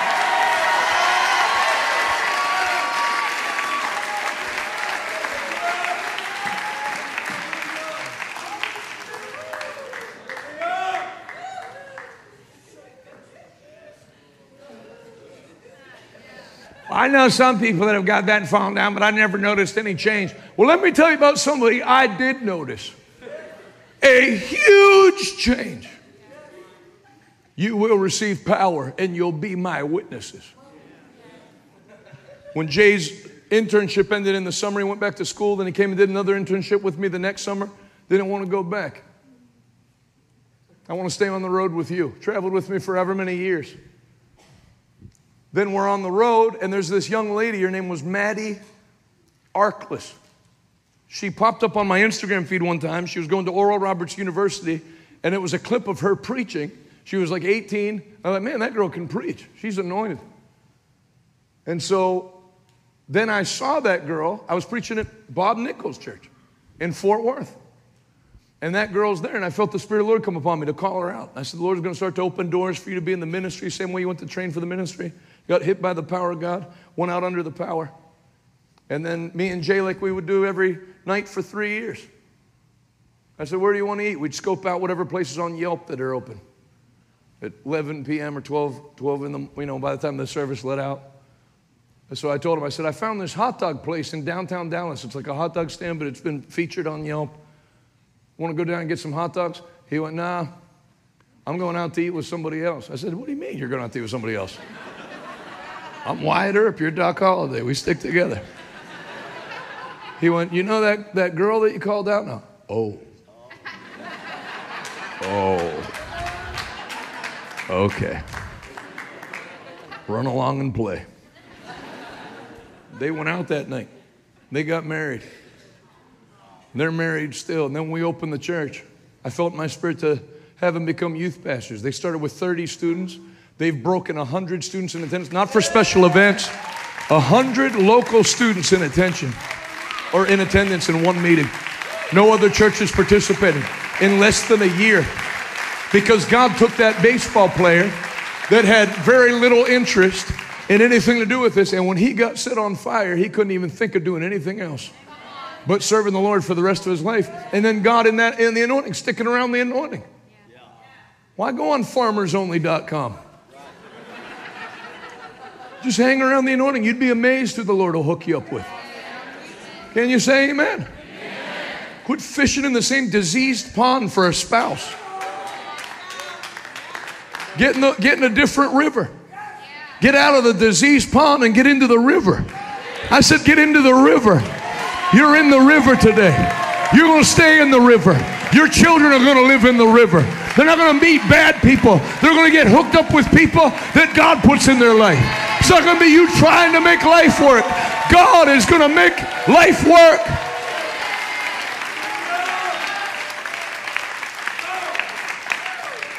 And I, am not making my nephew out to be some bad guy. He traveled with me. I liked, you know, he was a Christian. But he, he didn't, he would have never been doing what he was doing now. Wanted to go into financial planning, very smart, could have done that. Could have, he was on a Division One baseball scholarship and had several schools to pick from. But he got hit with the Holy Ghost. When he, he, he finished laughing and he finished crying, he, he was different. He cried something out of him and he laughed something into him. Now God's using him to set teenagers free, and him and his wife are a dynamic duo for the Lord. Did it right. No kids out of wedlock, got married. All the path he was on. I mean, my nephew Pito, my nephew Pito, uh, uh, uh, Adalis's other sister's son. When I met him, when I started dating Adalis, he was in special classes in Boston for kids that had violent tendencies that were in gangs. There was nobody in that family. They wouldn't come to hear me preach. I was like four minutes away from their house. Not even out of courtesy because it's their, their sister's boyfriend or anything. If you're watching, I'm not complaining, I'm just saying. One night, I went to sleep. When I woke up, I told Adalis I was staying at her house for a holiday. I said, within two years of when we get married, every person in your house will be saved. The Lord, I'd feel it in, in, the, in, my, in me belly. First one gets led to the Lord. Second one gets led to the Lord. Nephews get left, led to the Lord. And then her brother, who would not, he, he grew up in Spanish Pentecostal church, and it, whatever one he was in, jaded him against ministers and church. He had to go to the hospital a lot with illness. When pastors would come from the church and ask if they could pray, he'd say no and hit the button and have them thrown out of the hospital. That's how he felt about preachers. And I, but he never met me before. I'm different. And one day when I was navigating how, how to stay in the river for Jose, my wife told me that Jose just got a settlement check from the accident that put him in the hospital. And he wants to give something to our ministry. He wants to meet with you. So I went to the hospital. He's laying in the hospital bed. And he handed me a check for $10,000. And he said, This is for you. I like what you and my sister are doing. And the Spirit of the Lord came upon me. He had this girlfriend at the time that would have been a problem. A lot of times when you go lead somebody to the Lord, the devil has like a blocker there. We already are very spiritual. Me no talking to you, me talking to him. So she, she got a text message right as I started to talk to her. said, I have to leave. I'm sorry, I have to leave real quick. I felt like, I'm not sorry. so it's just me and him in the room. And the Lord gave me exactly what to say. I said, Do you even know what me and your sister do? Oh, yeah. You go and tell people the Word of God and pray for people. I like that. I said, You believe in what we do? Oh, yeah, that's why I'm giving you the money. I said, Let me ask you a question. Why would I take your $10,000 to go pray for other people and lead them to heaven while the person who gave me the money to do it is going to hell? And I love you, I don't even know them. And he teared up. I said, Jose, I don't know who you met in church before, but I know you like me. I'm not them. Why don't you give your life to Jesus Christ before I take your money and go run all over the world telling other people about Jesus? Why don't I start with you? So when I preach, I don't have the devil hanging over my head. I got one family member on their way. I like you. You like me. Let's go to heaven together. And he is a tough dude, an extremely tough dude. And he started to tear up. I said, Let's pray. I had to pause the prayer four times for him to collect himself. Come into my heart, Lord Jesus. I'm sorry for my sins. If you call our office, you got about a 20%, 16% chance that he's the one that's going to answer the phone and say, Welcome to revival today. You want to know another thing that happened? When he started working for me, I put him to answer the phones. We had just gone on t- TV. He was barely saved. He had just prayed the sinner's prayer, but what happened was, I already know the end of the story.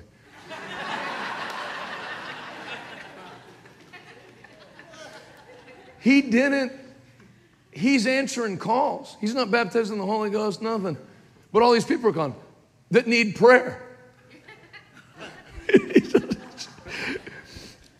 I don't know what to do. I, I was thinking of taking my own life. I need a, okay. Can you pray with me? Yes. Dear God, help them. Hang up with that person. Next call, same thing. Well, he has to pray for people so much. He's like getting good at it. Father, in the name of Jesus, I come to you right now. Like starting to get fluent because he's praying for people all day. And now he is on fire in church. The whole family saved within two years because that river of the Holy Ghost. Let me tell Let me tell you, if you All right, get it out of your system. Go ahead. I won't stop. Woo, I might join you. Woo.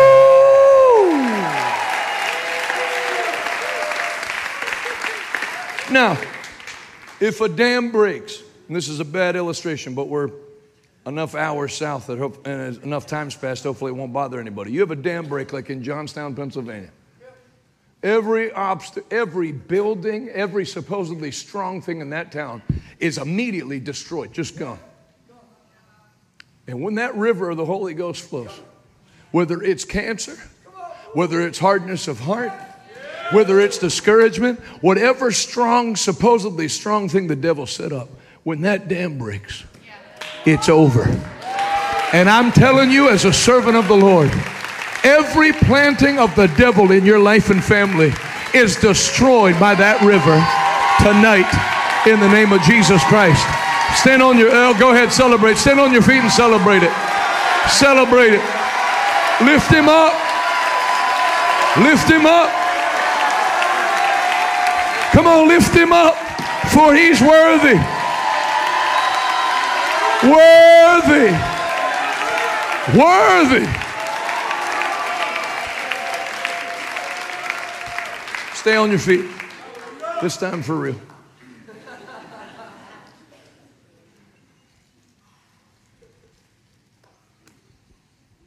Tonight, you're going to get in the river, and the river's going to get in you. And you're going to stay in that river. Why did I keep preaching during COVID and not shut our ministry down? I was too drunk to know anything about COVID.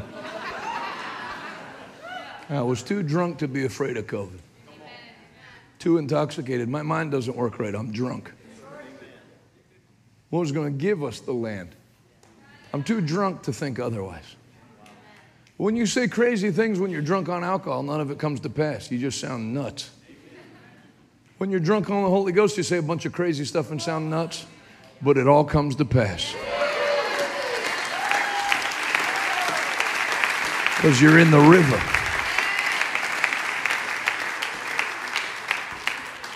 Out of your belly. Remember, John 7 37. Out of your belly will flow.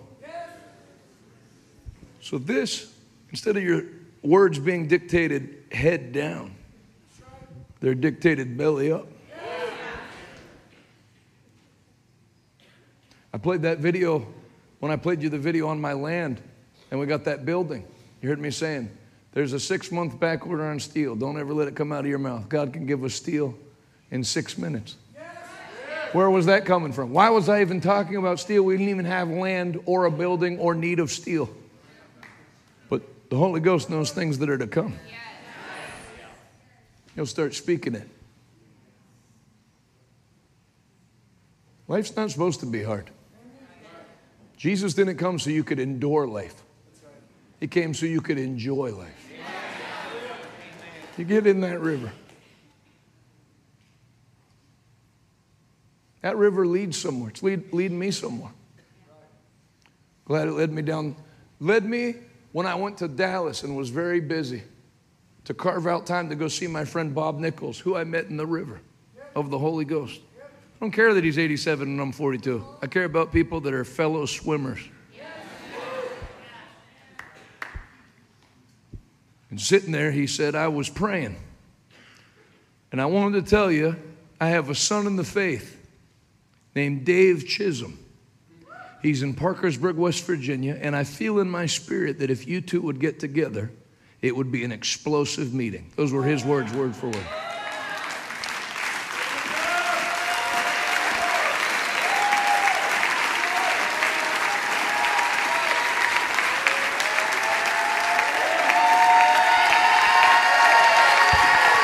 And that's why it's been an explosive meeting.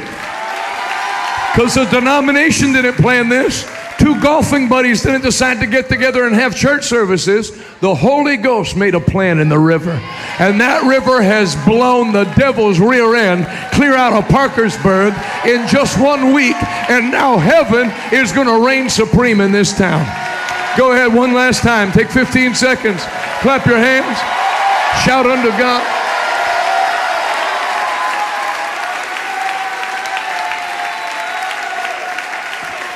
Hallelujah.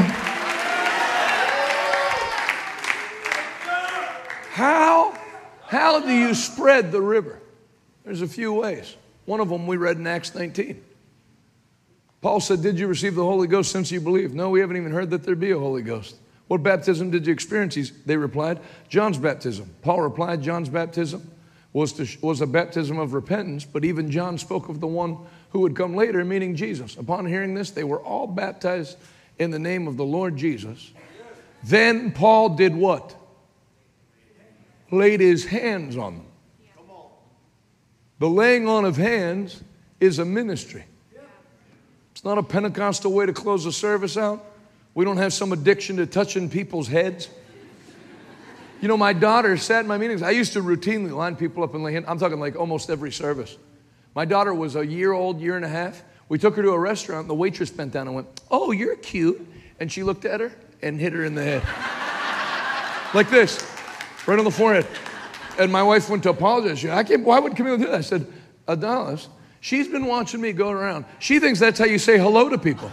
nice to meet you. Good to meet you. Nice to meet you. She did. She got real big it.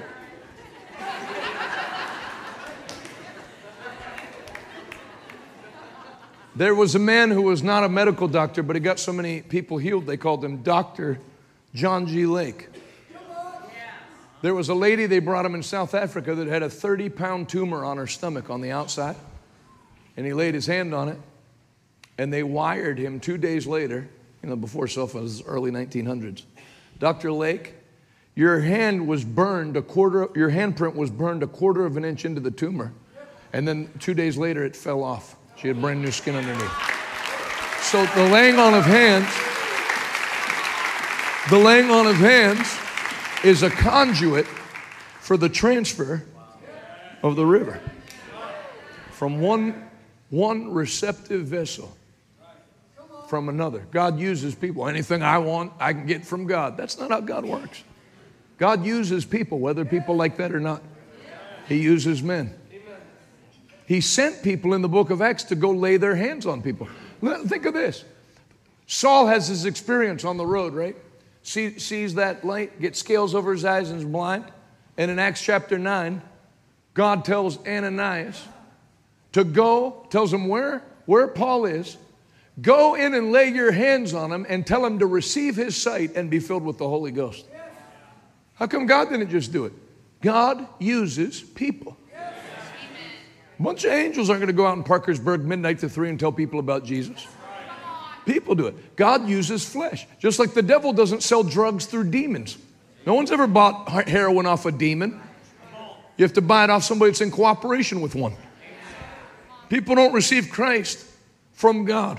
They receive him from human vessels that are charged to go into all the world and preach the gospel and bear the evidence of Christ. Amen. There's a lot of old timers in this meeting and a lot of older preachers. If you ask them, there's nothing I'm preaching that's new or any kind of new. Doc- it might sound new because people quit preaching on it, but it, there's nothing I made. This is classic Holy Ghost doctrine. Let me pray for this man in the blue shirt with the tie. Yep, come right out into this aisle. The power of God's all over you.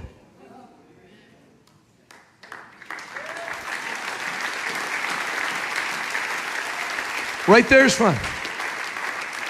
Lift your hands. Now that you've lifted your hands, take your left hand and put it where your heart is. The Lord is going to strengthen your physical heart. It's going to extend your time on the earth to complete the thing that God's called you to do. I feel in my spirit that you've been faithful to, to serve the Lord and do what He's called you to do, but there's like one or two things that you felt you were going to do when you were younger, starting out, and you thought, well, I guess I'll just leave that to the Lord. You know, I don't know why things didn't necessarily go in that direction, but you're not dead yet, as you can see. And the Lord tonight is invig.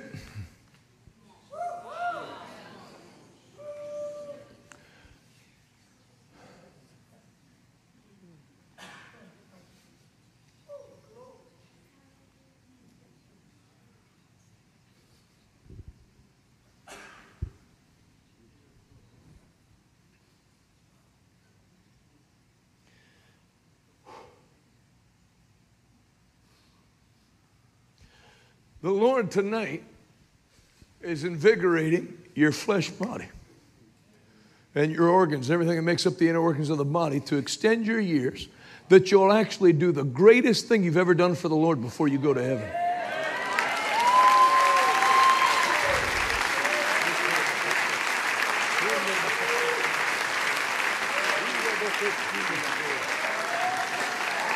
Jesus' name.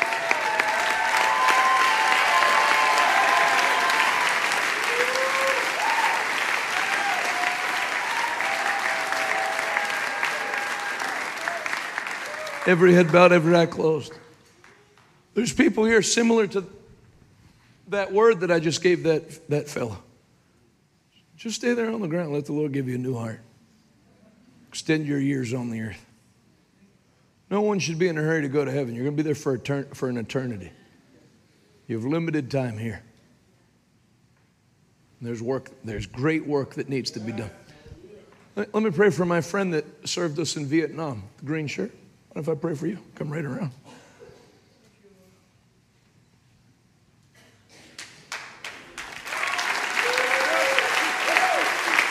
Lift both hands to the Lord.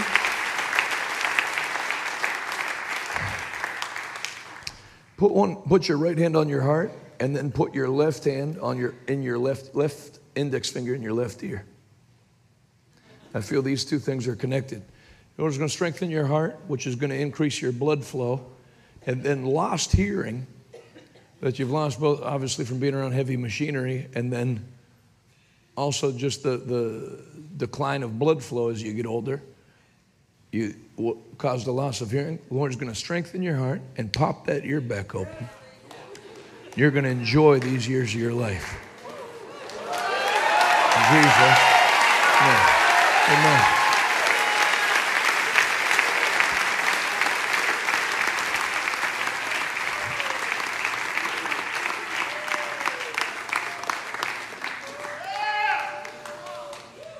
In Jesus' name. In Jesus' name. Amen. Love you. Thank you. You're welcome. Stay there as long as you want. The building's paid for. And every head bowed, every eye closed. Kind of like the word I gave to that first guy. There's people that are here tonight that the devil deceived you into thinking that you missed it. And there's things you missed, and, and uh, there are things you're supposed to do, you, you goofed up. Let me pray for one more person. I mean, I'm going to pray for everybody. But.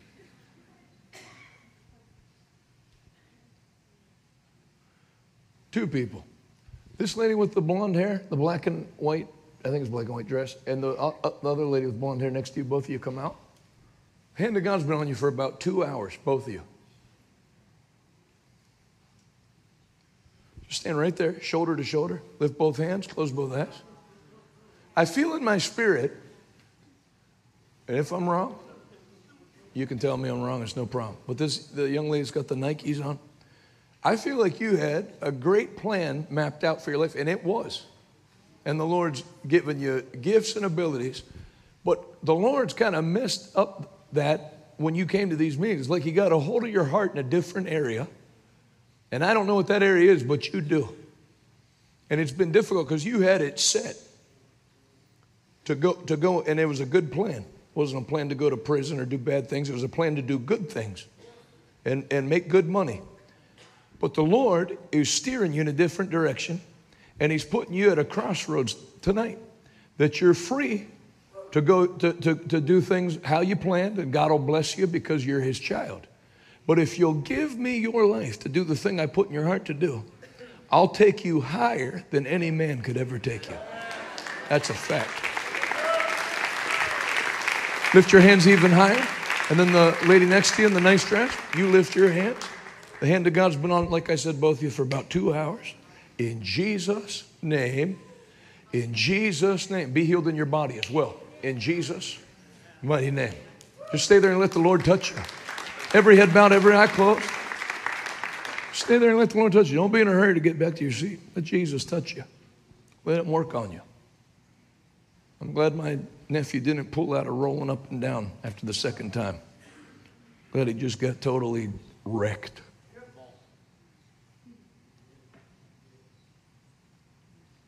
Praise God. I gotta quit walking around. I see your right hand, lift the other one up to the Lord.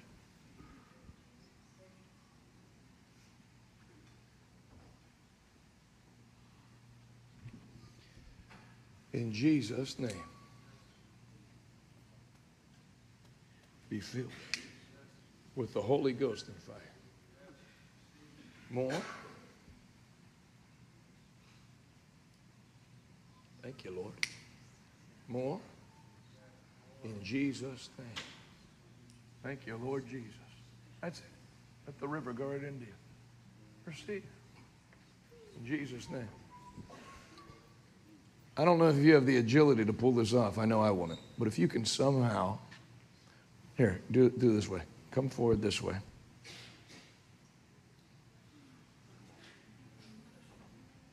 Good job. Put one hand across what I can see, and put your other hand where I can't where I can't see what's wrong on your lower belly. In Jesus' name. Because the Lord knows.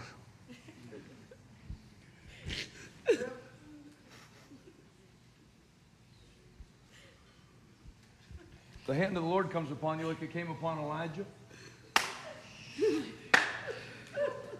Two things. The source of that problem is destroyed.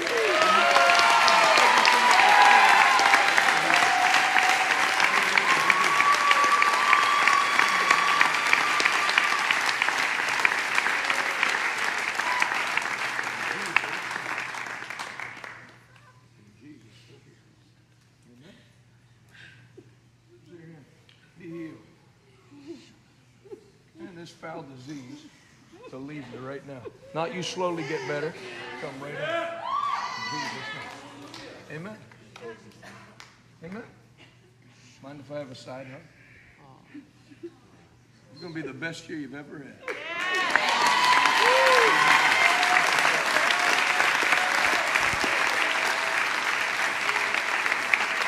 And I know you got a bloody nose, but don't worry about it. I had one one time in fourth grade and then it went away.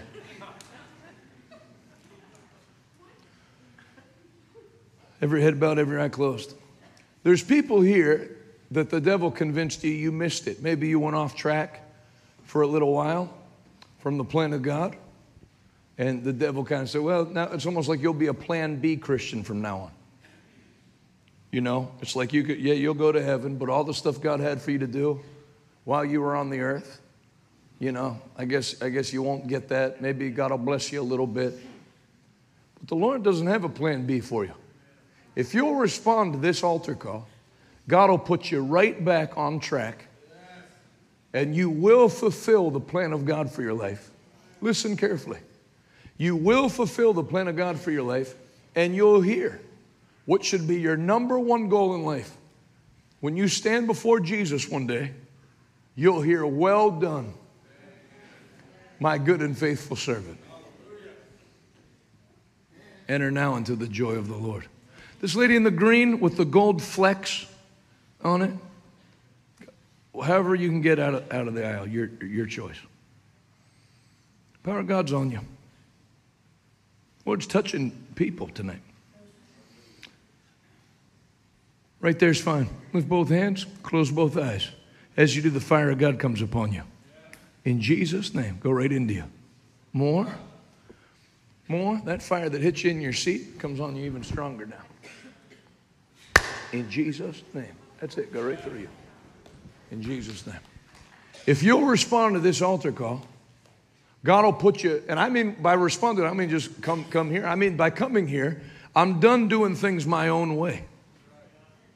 I'm going to go God's way. I'm going to do. I, am going to. I'm going to get in the river. Everyone that everyone that feels that draw and has felt it while I was preaching, I want you not to wait for others. I want you know the Lord's speaking to you. I want you to quickly come up and join me at the altar right now, Jesus' name. We're going to pray. I'm not going to live at a lower level. If there's a body in the aisle, just be, be careful. Jesus' name. I'm going to go God's way. I'm not going to live my way.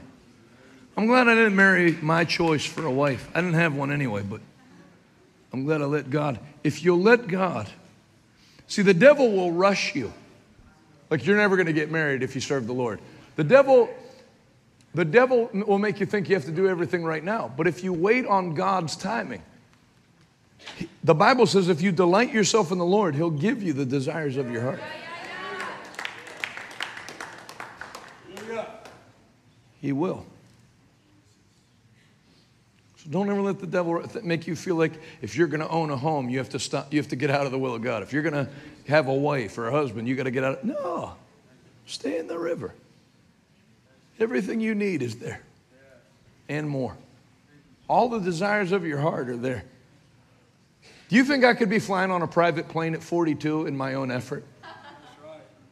I mean, I'm not that bad. You just start laughing, but. But she is right. No chance. I couldn't even get my car registered. I couldn't afford the $300 worth of repairs. God, God will put you at a different level. He'll put you at His level. I'll set you on high above all the nations of the world. You know, and, and then there's rappers and rockers and movie stars that also live like me. But the difference is I'll still be living like that when I'm 60. I won't be on E True Hollywood Story. Amen? Amen? Stick with God. The devil doesn't bless you more than God will. Yes. Amen? Amen? Lift your hands to the Lord and say this prayer of faith with me. Say it from your heart and say it nice and loud. Heavenly Father, Heavenly Father I, come back to you tonight. To you tonight. I'm not going to live my own way. I'm going to follow the Spirit. For your word says, As many as are led by the Spirit, they are the sons and daughters of God. I'm not going to make my own decisions. I'm not going to walk my own path. I'm going to walk your path and follow your voice and not obey another. I turn my back on sin. I give you my life. Take my life as a sacrifice laid on your altar. Use me for your purpose, your will. In Jesus' name. Amen. Keep your hands lifted. Just let the Lord begin to touch you even now at the altar. Let him begin to touch you even now at the altar. You know, if, if there was a witchcraft thing going on and people responded to have a witch pronounce a hex over them or indoctrinate, uh, receive them into a coven, people would freak out. Oh man, you don't want to do that. You're messing with power. Well, what kind of power do you think is released when you lay yourself on the altar of God and come into covenant with God? This is a genuine revival. Older people at the altar, younger people at the altar, all kinds of people. You didn't miss it by an inch. The Lord's putting you, He's giving you a do over. He's putting you right back on track. Putting you right back on track. Let me pray for the first person I prayed for in this revival. This guy with the glasses, close both eyes, lift both hands. As you do, the fire God comes upon you. In Jesus' name. That's it. Goes right on the inside of you. Fire. In Jesus' name. Take more. Take more. In Jesus' mighty name. Let me pray for this, this uh, lady. I'm going to have you come up on the platform. The jacket on, right there. Yep. Come right around to those stairs as best you can.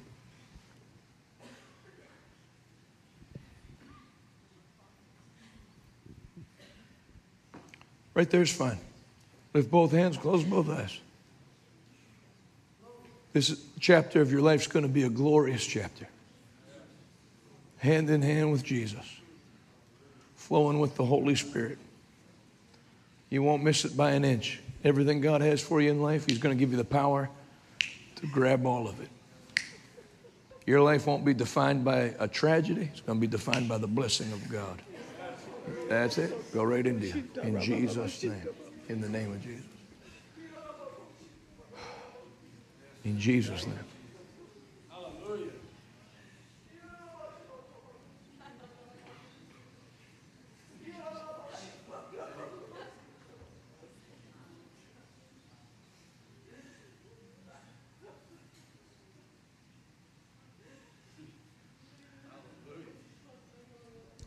You'll never be the same after tonight. You won't even have a taste for the things of this world. There'll be music you, listen, you used to listen to that somebody will play it in the car or whatever, and you go, like, turn that down. It Doesn't feel rivery to me. It's a different stream.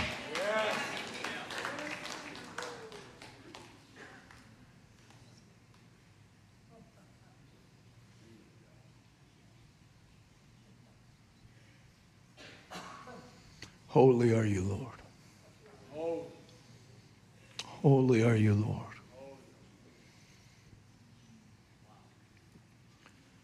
Thank you, Lord Jesus. Holy is your name. Holy are you, Lord. My friend I prayed for in the Vietnam veteran hat, that lady standing next to you in the burgundy shirt, lift your hands right there. You don't have to come any closer. Power of God's on you. What got on that, my veteran friend just jumped on you. Be healed. Any damage you've taken in your body from picking up things to try to make it easier on somebody else, Lord strengthens your body. Anything torn is repaired. In Jesus' name. That's it.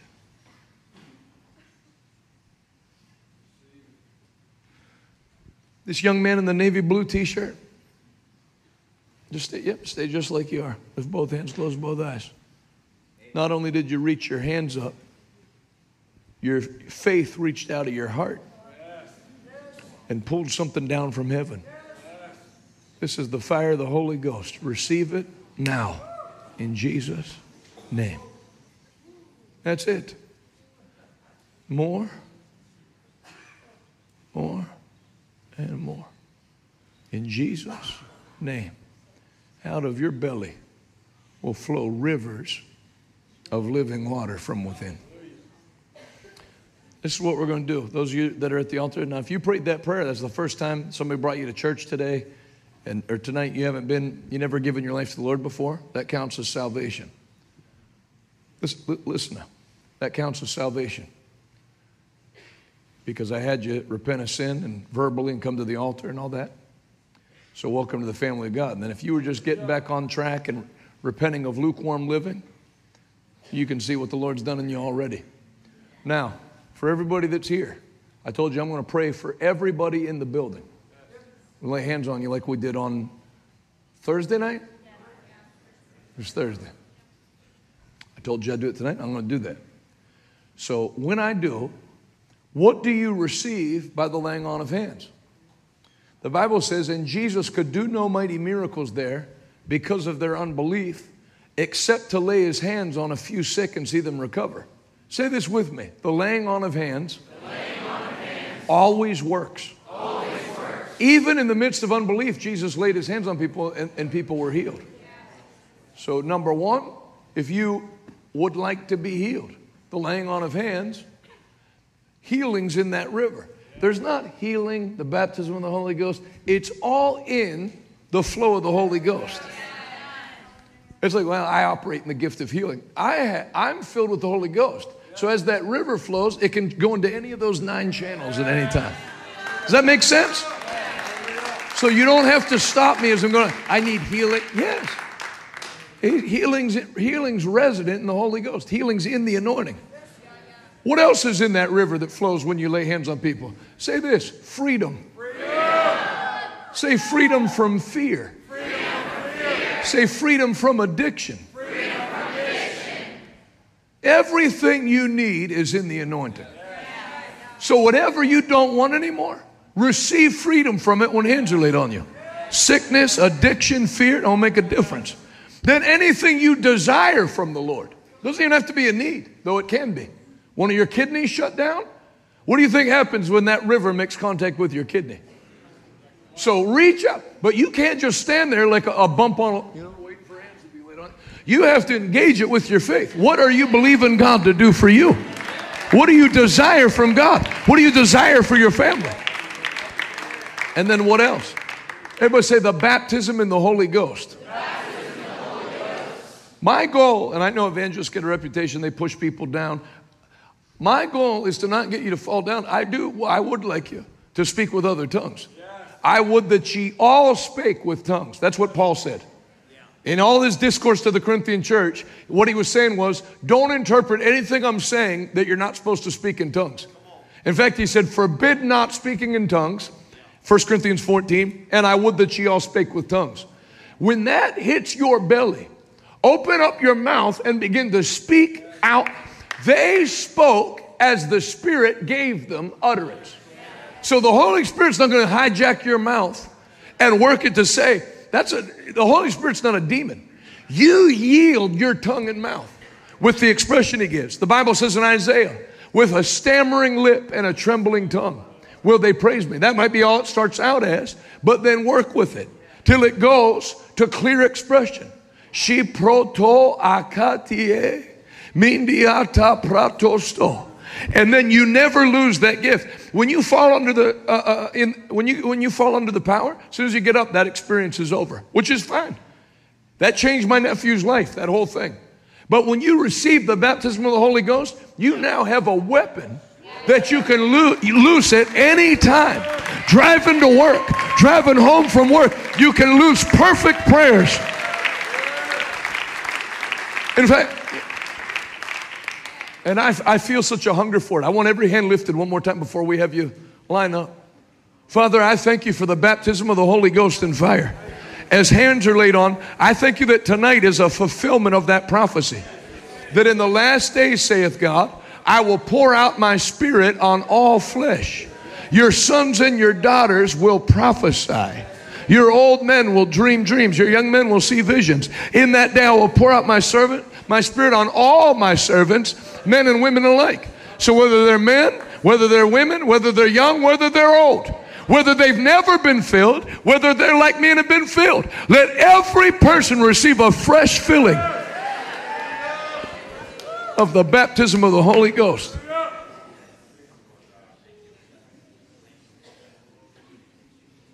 Now, have you ever been to a church where the pastor says, Now let's all pray? And he might as well say, Let's all squint.